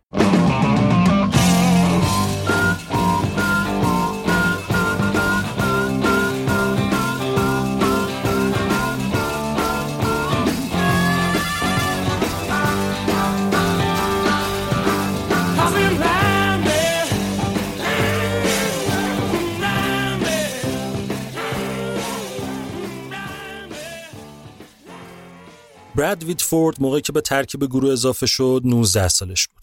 وقتی که بچه بود چون داداشش ترومپت می‌زد اونم رفت دنبال همین ساز. یعنی کلا خیلی بچه تر از اون بود که خودش بره دنبال یه چیزی. گذاشتنش کلاس ترومپت. معلمه دست بزن داشت واسه همین براد اونقدر نتونست با ساز ارتباط برقرار کنه. اینا یه گیتار هم تو خونه داشتن که دکور بود تقریبا. کسی ازش استفاده نمی‌کرد. یه روز گیتاره رو همینطوری برداشت و دست که گرفت فهمید این اون چیزیه که می‌خواد تا آخر عمر باش تو رابطه باشه. توی ده سالگی با گروه د بیتلز آشنا شد و توی 13 سالگی اونقدر دیگه کارش خوب بود که اولین گروهش رو راه انداخت. اون مشکلاتی که بقیه بچه ها داشتن و براد اصلا نداشت. مامان و باباش نه تنها کاری با خودش و موهای بلندش نداشتن بلکه خونهشون رو کرده بودن استودیوی تمرین گروه پسرشون. از شانسشون هم همسایهشون یه خانمی بود که کارش جور کردن اجرا واسه گروه های محلی توی بارا و کافه ها بود. واسه همین همیشه سر شلوغ بود و اینور اونور اجرا داشت. برد همینطور واسه خودش توی گروه های مختلف مشغول بود تا اینکه توی سوناپیو سر اون اجرا با بچه های ایروسمیت آشنا شده بود. وقتی ازش دعوت کردن که بهشون ملحق بشه اولش خیلی مطمئن نبود چون اصلا نمیشناختشون. اما وقتی اجراشون رو دید و چند تا از آهنگای خودشون رو شنید فهمید این همون جاییه که باید باشه. از اون طرف ری تفلی باور نمی‌کرد اینو از گروه اخراجش کنه شبی که توی club اجرا داشتن که اولین اجرای براد با ایروسمیت بود ری با گیتارش سر و کله‌اش پیدا شد و گفت خب امشب قراره چی بزنیم؟ جو و تام رفتن سراغ استیون گفتن این رفیق توه خودت حالیش کن که دیگه تو گروه نیست. که خب اونم رفت و به سبک خودشون با کتک‌کاری حالیش کرد. اضافه شدن براد ویتفورد جدا از اینکه گیتاریست چندین برابر بهتری نسبت به ری تابانو بود یه چیز دیگه هم داشت. اینکه برادم رفت با اینا همخونه ای شد و اینطوری هر پنج نفر عضو گروه یه جا جمع شده بودن و می‌تونستن تمام مدت و درست روی ایده ها کار کنن. خلاصه تمرینا ادامه داشت و استیون هم این وسط مشغول نوشتن آهنگ بود. شده بود تقریبا اوایل 1972. اوضاع خوب نبود. به شدت مشکل مالی داشتن تا حدی که معلوم نبود بتونن اون سالو دووم بیارن و کنار هم بمونن. با دزدی شکمشون سیر می‌کردن. نگاه می‌کردن به گروه هایی که راحت می‌رفتن تو بار و هفته هزار دلار درآمد داشتن و فقط هم موزیک این و اونو می‌زدن. اینا دیگه افت می‌دونستن واسه خودشون که فقط کارهای بقیه رو اجرا کنن. به همون هفته 300 دلار اجرا کردن آهنگای خودشون توی مدرسه و کالجا قانع بودن. البته که بیشتر از نصف این پول خرج خود اجراها می‌شد. آخرش نفری به زور 20 دلار گیرشون میومد که تازه بعد اجاره خونه هم می‌دادن. اوضاع وقتی بدتر شد که توی یکی از جاهایی که اجرای ثابت داشتن استیون یکی از پروژکتورها رو دزدید. اونا فهمیدن و اخراجشون کردن. خبر پیچید و خیلی از جاهای دیگه هم اجرای ایروسمیت رو کنسل کردن. حتی سر این قضیه جای تمرینشون هم از دست دادن. بدبختیشون فقط یه چیز کم داشت که اونم با اومدن اختیاریه تخلیه خونه کامل شد. تا اینکه یه روز تام همیلتون که رفته بود سوپری خرید کنه که در اصل یعنی چند تا چیز کش بره خیلی تصادفی یکی از رفیقای قدیمی شدید. واسطادن به گپ زدن و تام از اوضاع به شدت داغونشون گفت. گفت که نه تنها پول نداریم نه تنها اجرا هم درست گیرمون نمیاد بلکه اصلا جا نداریم که بخوایم تمرین کنیم. همینطوری موندیم رو هوا. رفیقه گفت داداش من توی یه سالن تئاتر کنسرت کار می‌کنه. می‌خواین بگم برین اونجا؟ تام رو هوا قاپید. گفت آقا شرمنده می‌کنید. دمت گرم. فردا و بچه ها بیایم اونجا خوبه؟ طرفم گفت حله. زنگ می‌زنم به داداشم سفارشتون رو می‌کنم. فردا شد و اینا بلند شدن رفتن اونجا و برادر اومد دیدن یا خدا یه گولاخ چقر بد بدن واسطه جلوشون. همینطوری طرف نگاهشون می‌کرد اینام ترسیده بودن که الان یه کتکی هم می‌خوریم میندازنمون بیرون. تام گفت قربان ببخشید ما از طرف برادرتون طرف حرفشو قطع کرد گفت سب کنین رئیس بیاد. سر و کله رئیس که پیدا شد اینا دیدن اون برادر گولاخ چقر بد بدنه در برابر رئیس یه ناز نرم خوش بدن بیش نیست. رئیس اومد گفت فلانی ازتون گفته برام. من از این کارا نمی‌کنم. به احترام این ناز نرم خوشبدنه که راتون دادم اینجا. می‌تونین بیاین اینجا تمرین کنین. روزی 50 دلار به علاوه 50 دلار اضافه واسه صدا و تجهیزات. اینا همینطوری ساکت زل زده بودن به طرف. از قیافشون ما اگه روزی 100 دلار داشتیم که اینجا نبودیم میبارید. طرف گفت اوکی. پس وقت منو نگیرین. خوش اومدین.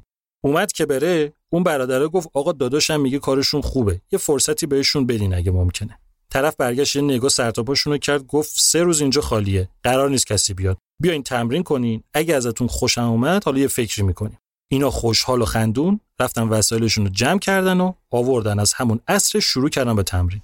طرف اومد گوش واستاد عشق کرد. گفت عجب چیز خوبی هن اینا.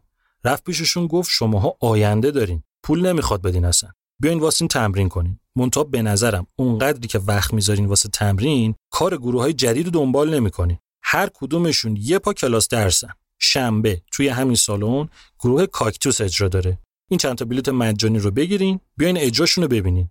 اینا کاکتوس رو میشناختن. تازه معروف شده بود. از خدا خواسته بلیت ها رو گرفتن و شب اجرا زودتر از همه رفتن تو سالن و نشستن همون ردیف اول.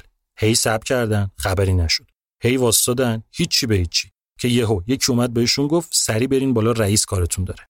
رفتن و طرف گفت کاکتوس مونده تو برف نمی‌رسه بیاد. سری آماده شین برین رو stage. گن بزنید نابودتون می‌کنم. اینا خوشحال اما لرزون پریدن رو stage و هر چی بلد بودن و ساخته بودن و ریختن بیرون. اجراشون فوق العاده بود. مردم حلق‌آویز کرده بودن خودشون از هیجان. بعد از اجرا رئیس دوباره صداشون کرد برن دفترش. طرف گفت لعنت بهتون لعنت بهتون. عالی بودین محشر بودین بی‌نظیر بودین. کاش فرانک اینجا بود اجراتون رو می‌دید. اینا یه نگاهی به هم انداختن گفتن فرانک کیه؟ طرف گفت فرانک کانلی دیگه. گفتن فرانک کانلی کیه؟ یارو چشاش گرد شد. گفت فرانک کانلی کیه؟ نه فرانک کانلی کیه؟ میگه فرانک کانلی کیه؟ اونقدر مواد زدین که تو هپروت گیر کردین. چه غلطی می‌کنین شما که بزرگترین و کار درستترین promoter بوستون رو نمی‌شناسین؟ کی بیتلز آورد بوستون کنسرت بذارن؟ فرانک کانلی. رولینگ استونز کی آورد بوستون؟ فرانک کانلی. سالونی که جیمی هندریکس و لد زپلین توش اجرا کردن واسه کیه؟ فرانک کانلی. میگه فرانک کانلی کیه؟ آخ اگه فرانک اینجا بوده اجراتون رو می‌دید. اگه فقط قبول کنه که منیجرتون بشه اون وقت هفته ای که هیچی شبی 500 دلار رو شاختونه. این حرف رویایی تر از اونی بود که بچه ها روش حساب کنن. مخصوصا اینکه درست فردا صبحش نامه دوم تخلیه خونه رو هم گرفتن. به این فکر می‌کردن که توی این زمستونی باید چه خاکی به سرمون بریزیم. عصر برگشتن سالن واسه تمرین. تو اون زمستون تمرین که می‌کردن پرده رو مینداختن و می‌رفتن پشتش. هوا خیلی سرد بود. وسیله گرمایشی درستی هم نداشتن. پرده رو میکشیدن که حرارت amplifier ها همون پشت بمونه و گرمشون کنه. جوپری یه دستکش بافتنی داشت انگشتاشو بریده بود با اون گیتار می‌زد. سرد تا این حد یعنی. وسط تمرین که بودن یهو پرده رفت بالا و موج سرما خورد تو صورتشون. پروژکتورهای سالن روشن شد به سمت stage. نور چشاشون رو می‌زد. نمی‌تونستن ببینن تو سالن چه خبره. صدای رئیس رو شنیدن که گفت چند تا از آهنگاتون رو بزنی بوی سیگار برگ میومد ولی رئیس که برگ نمی‌کشید. یه آهنگ زدن و وسط دومی که بودن یهو پرده برگشت پایین و چراغای سالن خاموش شد. قشنگ همینقدر سینمایی. اینا یه نگاه به هم کردن پرده رو زدن کنار دیدن هیچکی تو سالن نیست. سری دویدن سمت اتاق رئیس در باز کردن دیدن نشسته پشت میزش تنهاست نیشش بازه. همینطور نگاش کردن. طرف چند تا کاغذ گرفت سمتشون گفت فرانک اینا رو داد گفت بدم بهتون. هر موقع فرصت کردین یه نگاه بهش بندازین. هه میگه فرانکیه. استیمر رفت جلو کاغذا رو گرفت برگشت سمت بقیه گفت قرار داده. می‌خواد مدیرمون بشه. همه جمع شدن دور استیون. شروع کردم به خوندن. توی صفحه آخر یه جمله دیدن که اشک تو چشاشون جمع شد. اینکه نه تنها یه مبلغی رو هفتگی ثابت بهشون حقوق میده بلکه قرارداد گارانتی می‌کنه که اگه هر کدومشون بعد از یه مدت مشخص فلان قد پول گیرشون نیاد می‌تونن قرارداد رو بدون پرداخت هیچ پولی به منیجر فسخ کنن. اینا هی میخوندن هی به هم نگاه می‌کردن. هیچکی صداش در نمیومد این یعنی دیگه لازم نبود از سوپری غذا بدزدن. دیگه لازم نبود خودشون در به در بیفتن دنبال اجرا. دیگه لازم نبود واسه جای تمرین نگران باشن. این یعنی یه نفر پیدا شده بود که قرار بود حواسش به این چیزا باشه تا بچه ها ذهن و فرصت آزاد داشته باشن که روی اصل قضیه کار کنن. حالا دیگه بعد از دو سال فلاکت و فقر و دل دزدی می‌تونستن حس خوبی نسبت به کارشون داشته باشن. فرانک آدم درستی بود. یه مرد چل ساله با موهای خاکستری و دماغی که همیشه قرمز بود عضو سابق نیروی دریایی مطمئن محکم کاربلد. اولین باری که با بچه روبرو شد گفت وقتی پرده رفت بالا و شما رو دیدم و شنیدم حسی که داشتم این بود که انگار تبل جنگ و زده باشن و سرخ از بالای تپه حمله کرده باشن سمتم. یا شماها میشین یه چیزی مثل بیتلز یا من اونقدر احمقم که کارمو بلد نیستم. فرانک بی‌نظیر بود. اونقدر حواسش به اینا بود اونقدر اینا رو تشویق می‌کرد اونقدر ازشون تعریف می‌کرد اونقدر مراقبشون بود که انگار اینا خانوادهش باشن. تا حدی که بچه های گروه فرانک رو بابا فرانک صدا می‌کردن. شام دعوتشون می‌کرد خونش. میبردشون گردش. پول می‌خواستن می‌داد. دعواشون می‌شد میونجیگری می‌کرد. کم می آوردن باشون حرف می‌زد. کمک کرد تجهیزاتشون رو نو کنن. حتی یه بار که رفتن سالن تمرین دیدن از بیخ همه چیزشون رو دزدیدن فرانک باز براشون تجهیزات نو گرفت. فرانک تونست کاری کنه که اینا نه تنها دوباره اجراشون از سر بگیرن بلکه بتونن دامنش رو گسترده ترم بکنن و شهرهای هم اجرا بذارن. همه چیز عالی بود و دیگه وقت اون رسیده بود که اتفاقی که باید بیفته تا همه چیز واقعی شروع بشه بیفته. یعنی چی؟ یعنی قرارداد با یه کمپانی برای انتشار اولین آلبوم. فرانک بهشون گفت شماها اینجا توی بوستون قرارداد مرارداد گیرتون نمیاد. اصلا اینا راک رو نمی‌فهمن. این که جمع کنین برین یه جا دیگه خرج داره که الان نمیشه. من تو فکر اینم که سر شما با یکی توی نیویورک شریک شم که اون اونجا بیفته دنبال قرارداد واسه شما. و اینجا بود که فرانک کانلی زنگ زد به دیوید کربز و استیو لبر دو تا منیجر کار درست که یه چند وقتی بود تیم شده بودن و اسم و رسمی واسه خودشون به هم زده بودن. دیوید کربز گوشی رو برداشت. فرانک گفت آقا یه چی دارم؟ محشر. گفت چی؟ گفت یه گروه راک درست حسابی. استیو لبر از اون ور به دیوید کربز گفت کیه؟ گفت فرانکه. گفت چی میگه؟ گفت میگه یه گروه راک دارم درست حسابی. گفت فرانک الکی حرف نمی‌زنه. بگو بفرستشون اینجا. دیوید کربز به فرانک گفتش که بفرستشون اینجا ما ببینیمشون چجوریان. یه اجرا می‌گیریم براشون توی مکس. مکسز کانزاس سیتی یه nightclub معروف بود توی نیویورک. فرانک بچه ها رو جمع کرد و رفتن نیویورک و توی مکس اجرا کردن و کربز و لبر اینا رو دیدن و کف کردن. گفتن قبوله ما هم هستیم. نشستن به حرف زدن با هم لبر گفت اینا خیلی خوبن قشنگ میترکونن. بگیم کلمبیا رکوردز بیاد اجراشون رو ببینه. کربز گفت کلمبیا رکوردز خیلی فازش راک نیست و پل سایمون و باربارا استرایسند و از اینا کار می‌کنه. لبر گفت آره راست میگی. بگیم آتلانتیک رکوردز هم بیاد پس. اون لد زپلین رولینگ استونز رو داره. بیشتر به راک می‌خوره. پس دوباره یه اجرای دیگه ست کردن توی همون مکس و مدیرای آتلانتیک و کلمبیا رکوردز رو دعوت کردن. اجرا که تموم شد آتلانتیکیا اومدن پیش لبر و کربز و گفتن این دیگه چه آشغالی بود؟ این دوتا هاج و واج؟ گفتن okay مرسی که اومدین. برگشتن به هم گفتن اینا که فازشون راکه اینطوری گفتن. الان کلمبیا رکوردز که فازش فولکه میاد با چوب ما رو می‌زنه. اما مدیر کلمبیا رکوردز یکی به اسم کلایو دیویس اومد پیششون و گفت اینا بی‌نظیر بودن عالی بودن. فردا بیاین مستقیم دفتر خودم قرارداد رو ببندیم.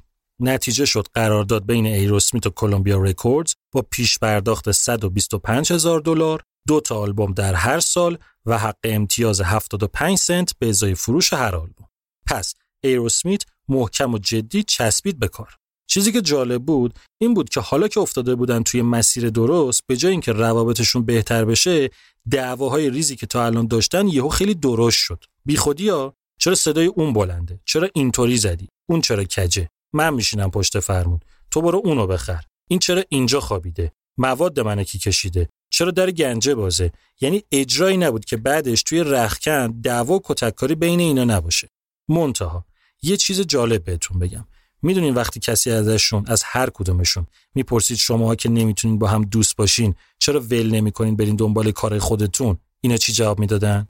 می‌گفتن الان وقت کاره نه قرتی بازی جای ما کنار همدیگه است. رفاقت باشه واسه بد دیر نمیشه. الان وقت راکن روله چون این خر تو خری روابطشون کار داشت جلو می‌رفت. تمرین منظم آهنگسازی استیون ردیف اجرا پر و پیمون همین موقع سومین اجرای گروه توی club مکس اتفاق افتاد. یادتون بندازم اولی واسه دیوید کربز و استیون لبر بود که بشن manager اشون. دومی واسه کمپانیا بود که کلمبیا رکوردز باشون قرارداد بست. این سومی واسه booking agency ا بود یعنی شرکت هایی که اجرا و کنسرت و برنامه جور می‌کنن.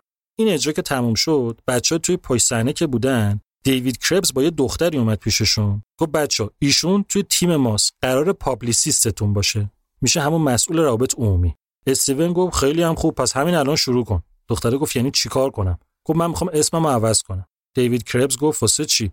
تو استیون تالاریکو هم سخته هم طولانیه. هم اینکه من قراره اونقدر معروف بشم که اگه اسم خودم روم باشه ممکنه طرفداران مزاحم خانوادم بشن. دختره گفت خب شما خودت چه اسمی تو ذهنته؟ استیون گفت تایلر بریت دختره گفت استیون تالاریکو تایلر بریت استیون تالاریکو تایلر بریت جذاب نیست به نظرم. استیون تایلر چطوره؟ و اینجا بود که استیون تالاریکو تبدیل شد به یه اسم جاودانه. استیون تایلر. اکتبر 1972 بود که فرانک اون manager ه که بوستون بود واسه اینکه اینا رو از عیاشیایی توی خونهشون دور کنه براشون هتل گرفت که برن دربست بیفتن روی نهایی کردن آهنگای آلبوم اول.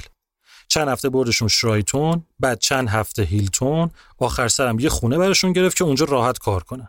کمپانی هم یه تهیه کننده داد بهشون به اسم آدریان باربر. تقریبا ترک ها آماده شد و نوبت رسید به ضبط تو استودیو که فاجعه بود. اینا هیچ کدوم استودیو نرفته بودن تا حالا. چنان استرسی داشتن که مدام خراب می‌کردن. استیون تایلر که اصلا صداشو عوض کرد. از ترسش که نکنه اونی که تا الان بوده واسه ضبط خوب نباشه کلا یه چیز دیگه شد. همش سوتی می‌دادن. روابطشون هم گلگلی دعوا بود پشت دعوا. تهیه کنندهشون یعنی آدریان باربر رو هم دوست نداشتن به مشکل خورده بودن باهاش. همه فکر می‌کردن ایروسمیت همین اولین آلبوم رو جمع نکرده منحل میشه.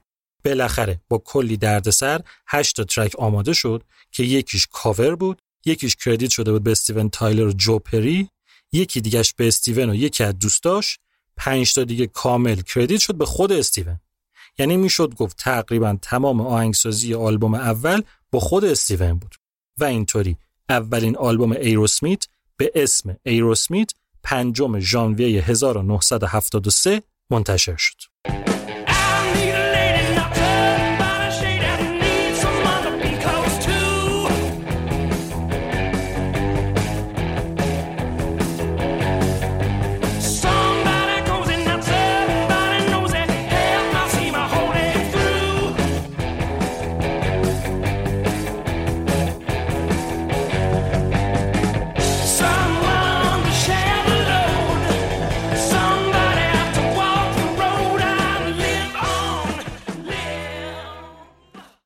نه جشنی نه صفی نه کفی نه سوتی نه نقدی نه مقاله‌ای نه تحلیلی نه رادیو نه تلویزیون نه مصاحبه نه پارتی هیچی به هیچی. انگار که همچین آلبومی منتشر نشده باشه. حتی پخشش هم ایراد داشت. می‌رفتن تو بعضی مغازه ها می‌دیدن اصلا آلبومشون اونجا نیست. حالا چرا؟ چون کمپانی اینا رو تقریبا رها کرده بود به حال خودشون و چند تا آدم ضعیف گذاشته بود بالا سرشون. حتی single هم واسه این بدبختا منتشر نکرد. چرا؟ ایروسمیت مشکل داشت؟ نه طفلیا. از شانس بدشون کلمبیا رکوردز با یه آرتیست تازه کار قرارداد بسته بود که همه چیز شده بود اون. این آرتیست کی بود؟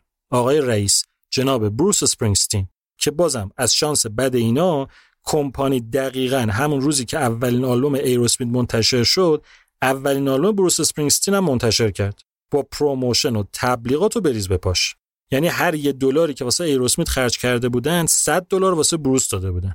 آلبوم ایروسمیت کار خوبی بود. چند تا از معروف ترین آهنگاشون تو همین آلبومه. منتها کمپانی براشون کم گذاشته بود و نتیجه اونی نشده بود که باید می‌شد. بچه ها سرخورده شده بودن. تا حدی که به این فکر می‌کردن که ول کنن برن دنبال یه شغل دیگه. فشارشون خیلی زیاد بود. از نظر روحی و روانی داشتن نابود می‌شدن. یه مدت نسبتا کوتاه به این نموری گذشت تا اینکه جوپری زودتر از همه خودش رو جمع کرد و دست بقیه رو گرفت. گفت گور بابای کمپانی و رادیو و روزنامه خودمون را میفتیم هر سوراخی تو این کشور پیدا کردیم اجرا می‌ذاریم و خودمون خودمون رو مردم معرفی می‌کنیم. همین که سرپا شدن و گفتن آره خودمون ردیفش می‌کنیم گور بابای کمپانی. فرانک کانلی با یه خبر بد اومد سراغشون. اینکه کلمبیا رکوردز هم از اون ور گفته گور بابای ایروسمیت. می‌خواد قرارداد رو باطل کنه. قضیه این بود که کمپانی واسه خودش یه استانداردی داشت که اگه آلبوم اول یه آرتیست توی یه مدتی که تو قراردادش مشخص شده زیر 250 هزار تا نسخه بفروشه کمپانی این اختیار رو داره که قرارداد رو فسخ کنه. چقدر؟ 250 هزار نسخه. آلبوم اول ایروسمیت چقدر فروخته بود؟ در بهترین حالت یه چیز حدود 40 هزار نسخه. هیچی دیگه. کلمبیا رکوردز گفت خسته نباشین دستتون درد نکنه خدافظ اینا رو میگی؟ آویزون داغون له. اگه همچین اتفاقی واسه یه آرتیست اونم سر اولین آلبومش بیفته فاتحش خونده است. امکان نداره کسی دیگه ای باش قرارداد ببنده. اینجا بود که استیو لبر یعنی یکی از اون دوتا manager نیویورکی زنگ زد به کلایو دیویس یعنی مدیر کمپانی. گفت آقا گفت بفرمایید گفت ما را دور ننداز. ما اینقدم به درد نخور نیستیم. گفت این لوس بازی ها چیه یه وقت بیشتری بده اینا بتونن خودشون رو ثابت کنن. گفت بیشتر یعنی چقدر؟ گفت یه کوچولو. به قدری که بتونن یه آلبوم دیگه هم بدن. گفت برو بابا نمیشه. گفت مجانی. هیچی نمی‌خواد بهشون بدی. این هنوز جواب نداده بود که دیوید کربز اون یکی manager ه گوشی رو گرفت گفت جان مادرت سر جدت. واسه این بدبختا که اصلا single منتشر نکردین. بیا و فقط آهنگ Dream On و single ش کن و بده بیرون. اگه جواب داد بذار آلبوم دومم بدیم. اگه نداد ما خودمون میریم گم گور میشیم. Dream On به عنوان اولین single ایروسمیت بعد از 6 ماه از انتشار آلبوم اول منتشر شد.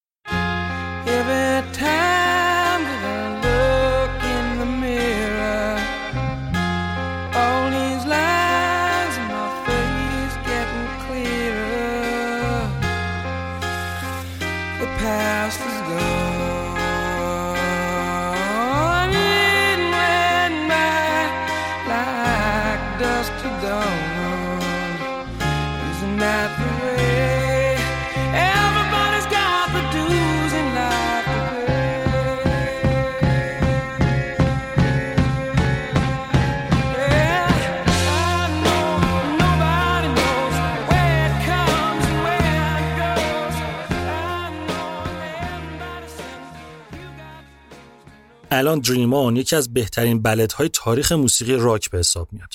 اما اون موقع بهترین کاری که کرد این بود که نشست توی رتبه 59 چارت. رتبه جالبی نبود اما هرچی بود بالاخره توی چارت بود. همین مسئله تونست کلایو دیویس رو قانع کنه که اینا آلبوم دوم رو هم کار کنن. بماند که بنده خدا یکی دو هفته بعد از این توافق گندش در اومد که با پول کمپانی واسه پسرش جشن تکلیف گرفته. کلمبیا رکوردز هم اخراجش کرد. شانس آوردن اینا که کاغذها رو امضا کرده بود. Dream On تا چند هفته پر درخواست شده ترین آهنگ توی اکثر رادیوها بود. انتشار single این آهنگ یه جون دوباره به گروه داد. اما برخلاف اون چیزی که فکر می‌کنین اونقدر خودشون از این موضوع راضی نبودن. چرا؟ اینا خودشون رو یه گروه hard rock می‌دونستن. حالا همه میشناختنشون اما نه به اسم hard rock بلکه برای یه ballad rock آروم و مهربون. واسه همین از موقعیتی که دریمان براشون درست کرد استفاده کردن و اجرا گذاشتن پشت اجرا که هم مردم بیشتری بشناسنشون همین که درست و برای هارد راک بشناسنشون.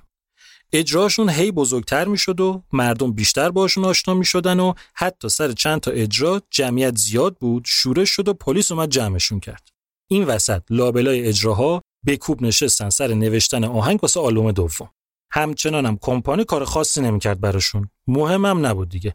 اتفاقی که بعد میافتاد افتاده بود و دیگه از اینجا به بعد تلاش خودشون بود.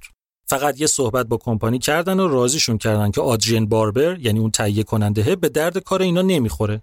کلمبیا رکوردز هم قبول کرد. گفت باشه اینم عوض می‌کنیم. فردا نیاین گند خودتون رو بندازین گردن این بنده خدا. کمپانی کیو خواست جایگزین کنه؟ باب ازرین. اسمش آشناس نه؟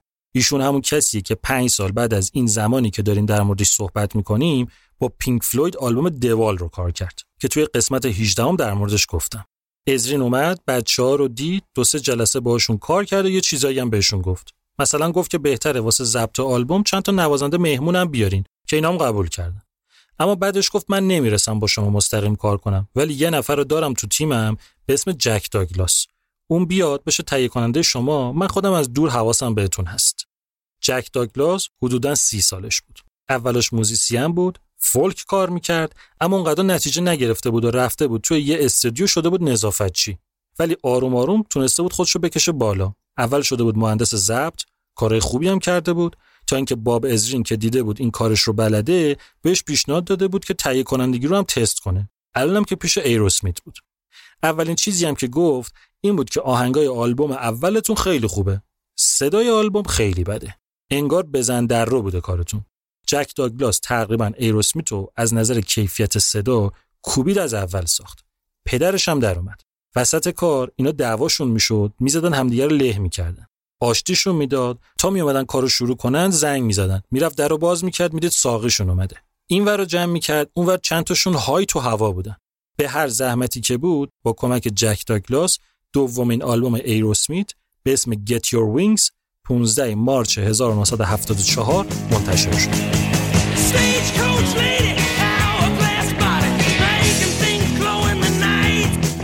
she would, she could.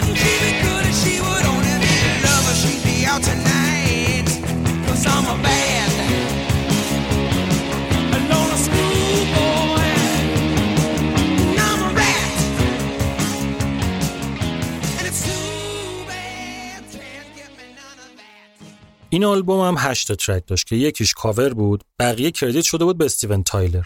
اما توی دو تا track اسم جو پری و یه دونه track اسم جوی کریمر هم credit شده بود. به محض انتشار آلبوم دوم کنسرت های دور آمریکا شروع شد. البته هنوز در ابعادی نبودن که کنسرت های خودشون رو داشته باشن. opening act اکثر گروه های معروف اون موقع بودن. Kiss Deep Purple Black Sabbath سانتانا Mott Hoople Guess Who Argent Slade Lynyrd Skynyrd و خیلی دیگه. همشون هم البته موفق نبود. سر چند تاش دعوا شد بیشتر از 6 7 تاش رو هم که خر تو خر شد و شورش شد و پلیس اومد مردم رو گرفت. یکیش که اصلا پلیس اومد استیون تایلر رو گرفت. یکیش ملت چیزمیز پرت می‌کردن رو stage یه بطری خورد به جوی کریمر درامر زخمیش کرد. اما هرچی بود اینقدر این ور اونور رفتن و داد و هوار کردن تا بالاخره صداشون به گوش مردم و منتقدا رسید. اتفاقی که باید میافتاد افتاد. نه تنها فروش آلبوم نسبت به آلبوم قبلی خیلی بهتر شد تونستن توی یه سال حدود نیم میلیون نسخه بفروشن بلکه یخ منتقدان باز شد و بعد از چند ماه از انتشار آلبوم حسابی به ایروسمیت حال دادن. مجله رولینگ استون هم آهنگا هم صدای استیون تایلر رو هم ترکیب گیتار جو پری و براد ویتفورد رو ستایش کرد و گفت ایروسمیت یه چیزیه بین Yardbirds و Who با هوی متال دهه هفتاد. بیلبورد جدا از تمجید آلبوم دست گذاشت روی جک داگلاس تهیه کننده و گفت که این آلبوم نمونه واضح این حقیقته که اگه تهیه کننده درست داشته باشی نتیجه چیز درستی از آب در میاد. حتی یه سری مجله ها هم رفتن سراغشون واسه مصاحبه. موفقیت این آلبوم واسه همه خیلی مهم بود. واسه ایروسمیت مهم بود چون اگه جواب نمی‌داد قراردادش رو از دست می‌داد. واسه manager ها مهم بود چون تمام وقتشون رو گذاشته بودن برای ایروسمیت و کمرشون داشت زیر اخطاریای بانک له می‌شد. واسه کمپانی هم مهم بود. قبل از انتشار آلبوم دیوید کربز یکی از manager ها حدود دو هفته وقت گذاشت نشست یه نامه ده صفحه‌ای بلند و بالا نوشت برای جانشین کلایو دیویس یعنی مدیر جدید کلمبیا. توش هرچی توضیح فکر می‌کرد لازمه داده بود که توی یه جمله بخوام خلاصش کنم میشه جون مادرت هوای ما رو داشته باش. طرفم یکم بودجه promotion و تبلیغات ایروسمیت رو زیاد کرد و قبول کرد که یکی از آهنگا به صورت single منتشر بشه. پس واسه کمپانی هم مهم بود که ببینه ایروسمیت جواب میده یا نه. موفقیت آلبوم Get Your Wings یه نور امیدی روی آینده ایروسمیت تابوند.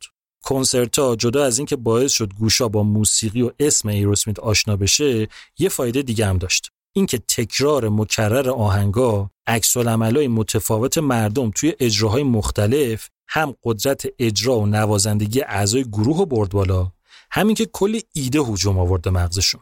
کمپانی و منیجرها نظرشون این بود که تا همه چی داغه بعد یه آلبوم دیگه دست پا کنن.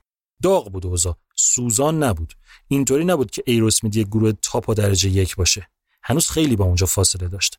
اما اونقدری بود که یکم اگه شعله رو زیاد می‌کردن و یه آلبوم جدید می‌دادن می‌تونست قشنگ گداخته بشه. کلی ایده و ریف و آهنگ داشتن که توی جاده و هتل بهش رسته بودن و واسه اینکه یادشون نره برای ثبتش الفبا و زبون خودشون رو اختراع کرده بودن. یه قدم فراترم رفتن و جا واسه بداه نوازی رو موقع ضبط آلبوم جدید باز گذاشتن. یعنی ریف رو در می آوردن استراکچر آهنگ رو می ساختن بعد مثلا اون وسط بسته به اینکه چیکار می‌خواستن بکنن چند ثانیه رو خالی میذاشتن که یکیشون موقع ضبط هر چی کرد بزنه. به شدت سرشون شلوغ بود. تمرینای فشرده لابلای اجراها کاری کرده بود که آهنگای جدید تو خوابم می‌تونستن بزنن. سیستمشون هم این بود مثل دوتا آلبوم قبلی که آهنگا که تموم و کامل و ضبط می‌شد بعد استیون تایلر میشست و واسهشون lyrics مینوشت. اوایل 1975 بود که به طور رسمی و با رفتن به یه مزرعه خارج شهر کار روی آلبوم سوم شروع شد. مثل همیشه توی پروسه کار مواد نقش خیلی مهمی داشت. خودشون می‌گفتن که حالا که پول تو دست و بالمونه مواد با کیفیت می‌تونیم بخریم. پس سطح کارمون یه درجه میره بالا. کلا رو هوا بودن دیگه. اول صبح تا خرخره مواد می‌زدن های های میشستن مثل تراکتور روی آهنگای جدید.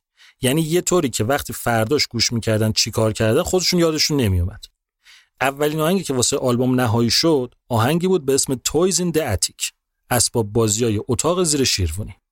همین که این آهنگ نهایی شد تصمیم گرفتن که اسم آهنگ رو روی خود آلبوم هم بذارن. جک داگلاس افتاده بود به جونشون و بکوب داشتن روی آلبوم کار می‌کردن.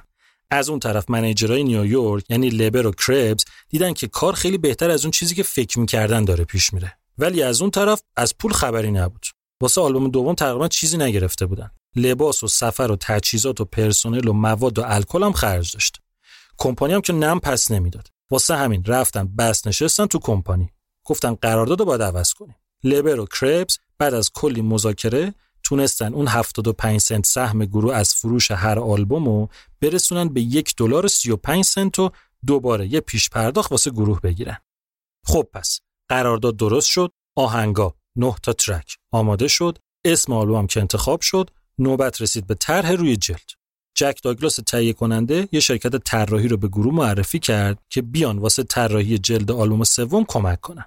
آلبوم اول و دوم عکس اعضای گروه روی جلد بود که خب اون موقع چیز لازمی بود. خبر از MTV و یوتیوب و اینجور چیزا نبود. کسی نمی‌تونست قیافه ی آرتیستی که داره گوش میده رو ببینه. پس خیلی مرسوم بود که عکس آرتیست رو بندازن رو آلبوم. سر آلبوم سوم دیگه می‌خواستن یه طرحی رو بذارن که به مفهوم کارشون بخوره. اسم آلبوم اسباب بازی اتاق زیر شیروانی بود. طرح پیشنهادی استیون تایلر این بود که تصویر یه خرس عروسکی رو بذارن که توی اتاق زیر شیروانی و یه نور از پنجره افتاده روش بازوش جر خورده پنبه و این چیزای توش هم ریخته بیرون. خودتون می‌دونین دیگه اتاق زیر شیروانی واسه اونا حکم یه انباری رو داره. تو این فیلم هم دیدیم که وقتی بچه بزرگ میشه اسباب بازیاشو که دیگه نمی‌خواد می‌برن می‌ذارن اونجا. منظور اینام از اسباب بازی اتاق زیر شیروانی به نظر همین بود. اون شرکته اما نظرش یه چیز دیگه بود. که یه دونه خرس عروسکی کمه. بیایم یه صندوق اسباب بازی توی اتاق زیر شیروانی بذاریم که از توش کلی عروسک و این چیزا ریخته بیرون. هاج و واج هم موندن که بچه‌ای که تا داشته باشون بازی می‌کرده کجا گذاشته رفته. اینا گذشته این بچه‌ن که اینجا حبس شدن. اگه اون بچه بتونه کلید اتاق داشته باشه می‌تونه محسومیت از دست رفتهش رو دوباره به دست بیاره. واسه همین پایین تر سمت چپ تصویر یه کودک رو می‌بینیم که یه کلید دستش گرفته و داره به سمت اسباب بازی میره و اینطوری بود که طرح روی جلدم نهایی شد و در نهایت سومین آلبوم ایروسمیت به اسم تویز این اتیک 8 اپریل 1975 منتشر شد.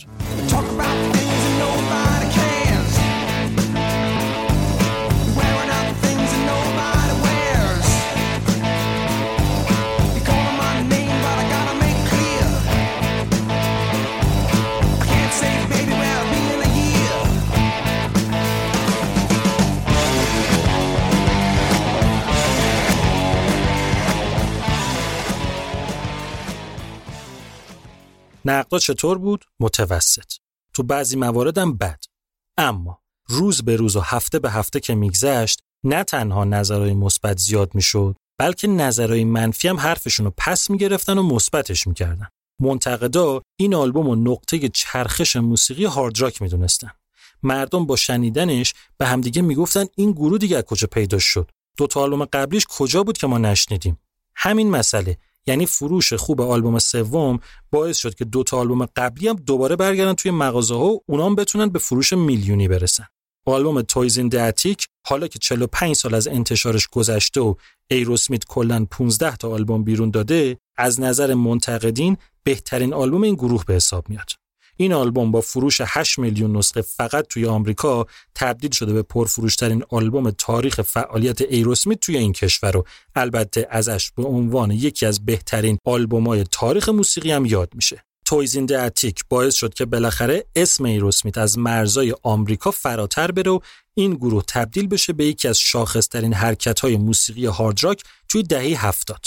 همه دنیا ایروسمیت رو واسه این آلبوم ستایش می‌کنن. اما خود اعضای گروه مهمترین چیزی که باعث شده این آلبوم موفق از آب در بیاد رو حضور جک داگلاس به عنوان تهیه کننده می‌دونن.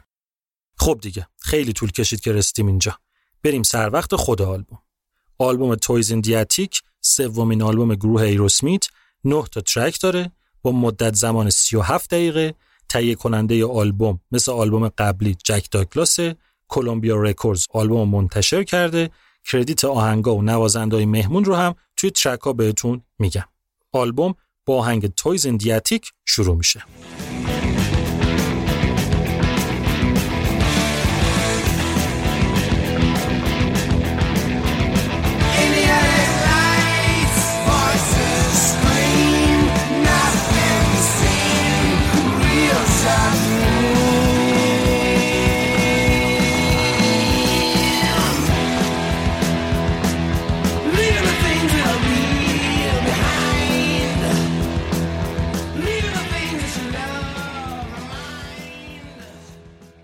این قشنگ از اون آهنگای ایروسمیته که میشه از روش فهمید Guns N' Roses چقدر از اینا تاثیر گرفته. حالا کار نداریم. Toys in the Attic credit شده به استیون تایلر جو پری riff این آهنگ و جو پری اون موقعی که واسه آلبوم سوم رفته بودن اون مزرعه نوشته. مزرعه که نبود یه انباری بود یه چیزی شبیه طویله. تغییر کاربری داده بودن کرده بودنش استودیو. گفتم اینم که این اولین آهنگ آلبوم بود که نهایی شد که اسمش رو هم گذاشتن رو خود آلبوم. به نظر میاد که اسمش واضحه. اسباب بازی های اتاق زیر شیروانی. طرح روی جلدم که نگاه بکنیم انگار که فهمیدیم چیه ماجرا. اسباب بازی های کودکی یه نفر رو حبس کردن توی اتاق زیر شیروانی و حالا به نظر میاد که این آدم هویت و معصومیت خودش رو از دست داده. ولی بیان یه نگاه به لیریکس بندازیم. کوتاه هم از خیلی. میگه توی نور اتاق زیر شیروانی صداها جیغ می‌کشن. چیزی دیده نمیشه. حقیقت یه رویاست. چیزای واقعی رو پشت سر می‌ذاری؟ چیزایی که عقلت بهشون علاقه داره رو ترک می‌کنی؟ تمام اون چیزایی که از ترسات یاد گرفتی رو رها می‌کنی؟ سالهاست که دیگه چیزی برات باقی نمونده. اما گول اسم این آهنگ رو نخورین. این فقط ظاهر ماجراست. تویزندیاتیک یه اصطلاح قدیمی انگلیسیه. یعنی عقل رو از دست دادن دیوانه شدن. فارسی ترش میشه بالاخونه رو اجاره دادن. ما اینجا تصویر خیلی کوتاهی از زندگی آدمی رو داریم که مخش دیگه کار نمی‌کنه. حالا این اشاره به چی داره؟ از کی داره میگه؟ منظور خود اعضای گروه و مصرف عجیب و غریب موادشونه. آهنگ داره خیلی خلاصه شرایط خود ایروسمیت رو تصویر می‌کنه. اتاق زیر شیروانی اشاره به مغز داره که وقتی به خاطر مصرف موادهایی هستن انگار که توش پر شده از اسباب بازی چیزایی که مغزت می‌تونه باشون بازی کنه اتفاقا جالب اینه که استیون تایلر توی اکثر اجراهای زنده این آهنگ موقعی که می‌خواد کورس آهنگ رو بخونه که میگه تویز دیاتیک با دست اشاره به کله خودش می‌کنه. یه چیز دیگه هم بگم و بریم آهنگ بعدی. یه چیزی داریم به اسم تالار مشاهیر و موزه راکن رول که توی اوهایو آمریکاست. اصولا لیستای خیلی معتبر و مهمی داره. یه لیست داره به اسم آهنگایی که موسیقی راکن رول رو شکل دادن. الان توی این لیست 660 آهنگه. اولویت ندارن. یکی از این آهنگا همین تویز که گروه ایروسمیته یه تیکه دیگه رو بشنویم و بریم بعد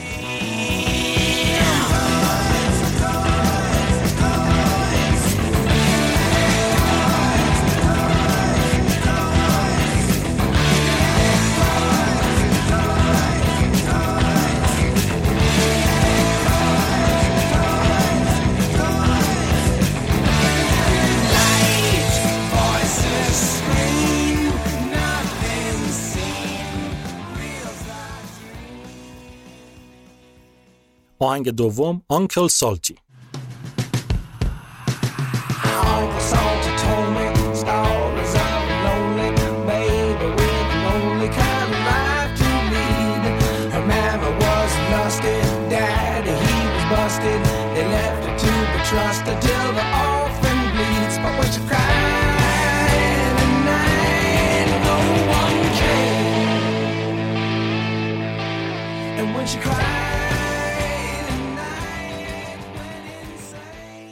این آهنگ credit شده به استیون تایلر و تام همیلتون یعنی bassist گروه. ایده اصلی و structure آهنگ واسه تام همیلتونه. واسه همین علاوه بر اینکه bass guitar آهنگو زده یه بخشی از rhythm guitar رو هم خودش زده. اصولا کم پیش اومده که همیلتون روی یه آهنگ کار کنه. اما اون جاهایی که ایده آورده معمولا چیزای درخشانی از آب در اومدن. آهنگ Uncle Salty شاید جزو ترک های معروف ایروسمیت نباشه اما به نظرم یکی از بهترین کاراشون توی اون دوره اول فعالیتشونه. فکر کنم Uncle Salty یکی از اولین آهنگایی باشه که در مورد سوء استفاده جنسی از کودکان ساخته شده. استیون تایلر موقعی که می‌خواسته lyrics رو بنویسه خودش رو صاحب یه فاحشه خونه تصور کرده که با دخترای کم سن و سال کار می‌کنه. lyrics ماجرای دختر بچه ای رو میگه که پدرش افتاده زندان و مادرش که فاحشه بوده اون رو ول کرده. این دختر به حال خودش رها شده و توی فضای مسمومی بزرگ شده که اون رو تبدیل کرده به یه چیزی شبیه مادرش. اونم تو سن خیلی کم. یه جای لیریکس میگه که they left her to be trusted till the orphan bleeds. منظور استیون از خونریزی یتیم پریود شدن دختره است که نشونه بلوغ جسمیشو شروع سوء استفاده جنسیه. کسی که ماجرا رو روایت می‌کنه رو امونمکی آنکل سالتی صدا می‌کنن که هویتش معلوم نیست. صاحب فاحش خونه است یا اونجا کار می‌کنه یا اصلا از نزدیکان دختره است این رو درست نمی‌فهمیم. اما چیزی که می‌فهمیم اینه که توی این سیاهی مطلق یه جا یه بریج عجیب داریم که میگه بیرون پنجره من هوا آفتابیه. فضاسازی این تیکه به ما میفهمونه که با یه حال رویاگونه طرفیم. این که بیرون آفتابیه و همه چی خوبه یه رویاست. این رویا رو کی داره می‌بینه؟ دختر بچه است که اونقدر تحت فشار بوده که متوهم شده. یا امونمکیه که حواس خودش از این ماجرا داره پرت می‌کنه. معلوم نیست و همین گنگ بودن و برداشته متفاوته که این آهنگو قشنگتر می‌کنه. همین تیکه بریج رو گوش کنیم که بریم بعدی.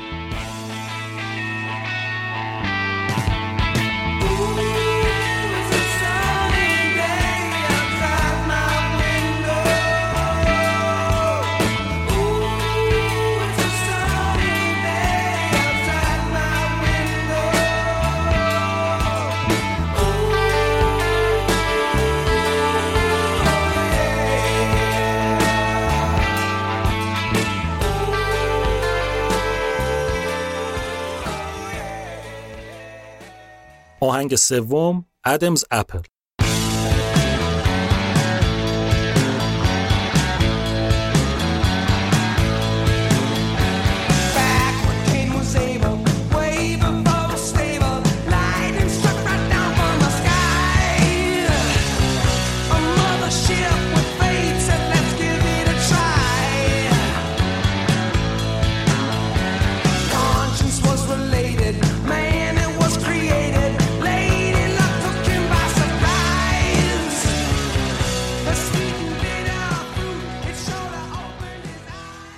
Adam's Apple تنها ترک این آلبومه که فقط به استیون تایلر credit شده. با اینکه بقیه هم یه نقش ریزی توش داشتن اما استیون با همه جنگید که این آهنگ باشه فقط واسه خودش. Adam's Apple سیب آدم به این قلمبهه میگن که روی گردن مرداست. اما این آهنگ ربطی به مرد و گردن نداره. منظور اینجا از سیب آدم همون سیب حواس میوه ممنوعه. استیون اینجا توی انتخاب اسم شیطنت کرده. این آهنگ ماجرای آدم و حوا و تبعیدشون از بهشت رو از روی انجیل تعریف می‌کنه. اینکه آدم و هوا توی باغ بهشت در خوشی مطلق زندگی می‌کردن و تنها محدودیتی که خدا براشون گذاشته بود این بود که حق ندارن میوه درخت ممنوعه درخت آگاهی از خیر و شر رو بخورن. شیطان در قالب یک مار هوا رو قانع می‌کنه که خدا بهتون کلک زده. با یه گاز کوچولو اتفاقی نمیافته. شیطان بهشون میگه که خدا از قصد خواسته شما رو توی تاریکی نگه داره. اگه میوه ممنوعه رو بخورین نه تنها نمیمیرین بلکه مثل خدا میشین. حوا و آدم هر دو به حرف مار گوش میدن و میوه رو می‌خورن که البته هیچ جا هم مستقیم گفته نمیشه که این میوه سیبه. و اینطوری گناه وارد دنیا میشه. خدا از این کار عصبانی میشه و آدم و حوا رو از بهشت میندازه بیرون و به زمین تبعید می‌کنه. استیون تایلر این داستان رو توی این آهنگ به سبک خودش پیاده کرده و یکم چاشنی شهوت بهش داده. riff این آهنگ جزو riff ای معروف ایروسمیت و کلا موسیقی راک به حساب میاد. اما در نهایت چیزی که اون رو شاخص می‌کنه lyrics آهنگ مخصوصا بازی با کلماتیه که استیون توش پیاده کرده. مثلا توی اولین خط میگه که back when Cain was able یعنی اون قدیما که قابیل قوی و سالم بود. Able A B L E یعنی قوی و سالم. که توی lyrics همین استفاده کرده. اما Abel A B E L یعنی جابجا شده دو حرف آخر که باز همون Abel تلفظ میشه یعنی هابیل که می‌تونه به ماجرای هابیل که قابیل اون رو کشته اشاره داشته باشه. یا یه جا میگه که love at first bite عشق در اولین گاز که اشاره کنایه آمیز و هماوا به love at first sight عشق در اولین نگاه. یه چیز جالب این که استیون تایلر نظرش این بود که اسم آلبوم بذارن همین love at first bite. اما خب نظر جمع همون تویز اندیاتیک بود. یه تیکه دیگه بشنویم بریم بعد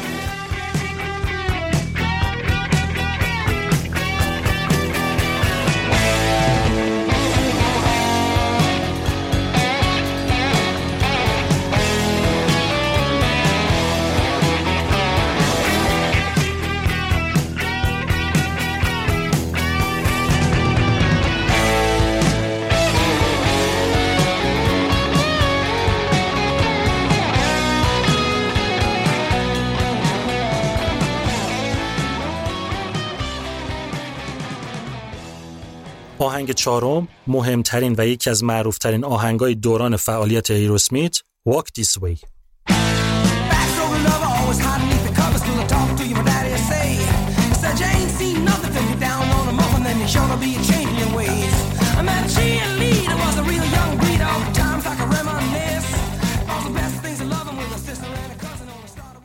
این آهنگ کردیت شده به استیون تایلر جوپری. جو پری یه مدت زیادی موقعی که ایروسمیت توی جای مختلف اجرا می‌کرد که اون اوایل آهنگای کاور هم زیاد داشتن یکی از آرتیستایی که آهنگاشون رو می‌زدن پروردگار موسیقی فانک یعنی جیمز براون بود. جو پری فانک خیلی دوست داشت. یکی از آرتیستای مورد علاقش هم گروه The Meters بود که یه گروه فانک معروف اواخر دهه 60 و اوایل دهه 70 بود یه روز که داشت The Meters گوش می‌کرد با خودش گفت چرا ما تو ایروسمیت یه آهنگ با فاز موسیقی فانک نداشته باشیم؟ که اگه خواستیم یه جایی یه چیز فانک تور بزنیم به جای جیمز براون آهنگ خودمونو بزنیم.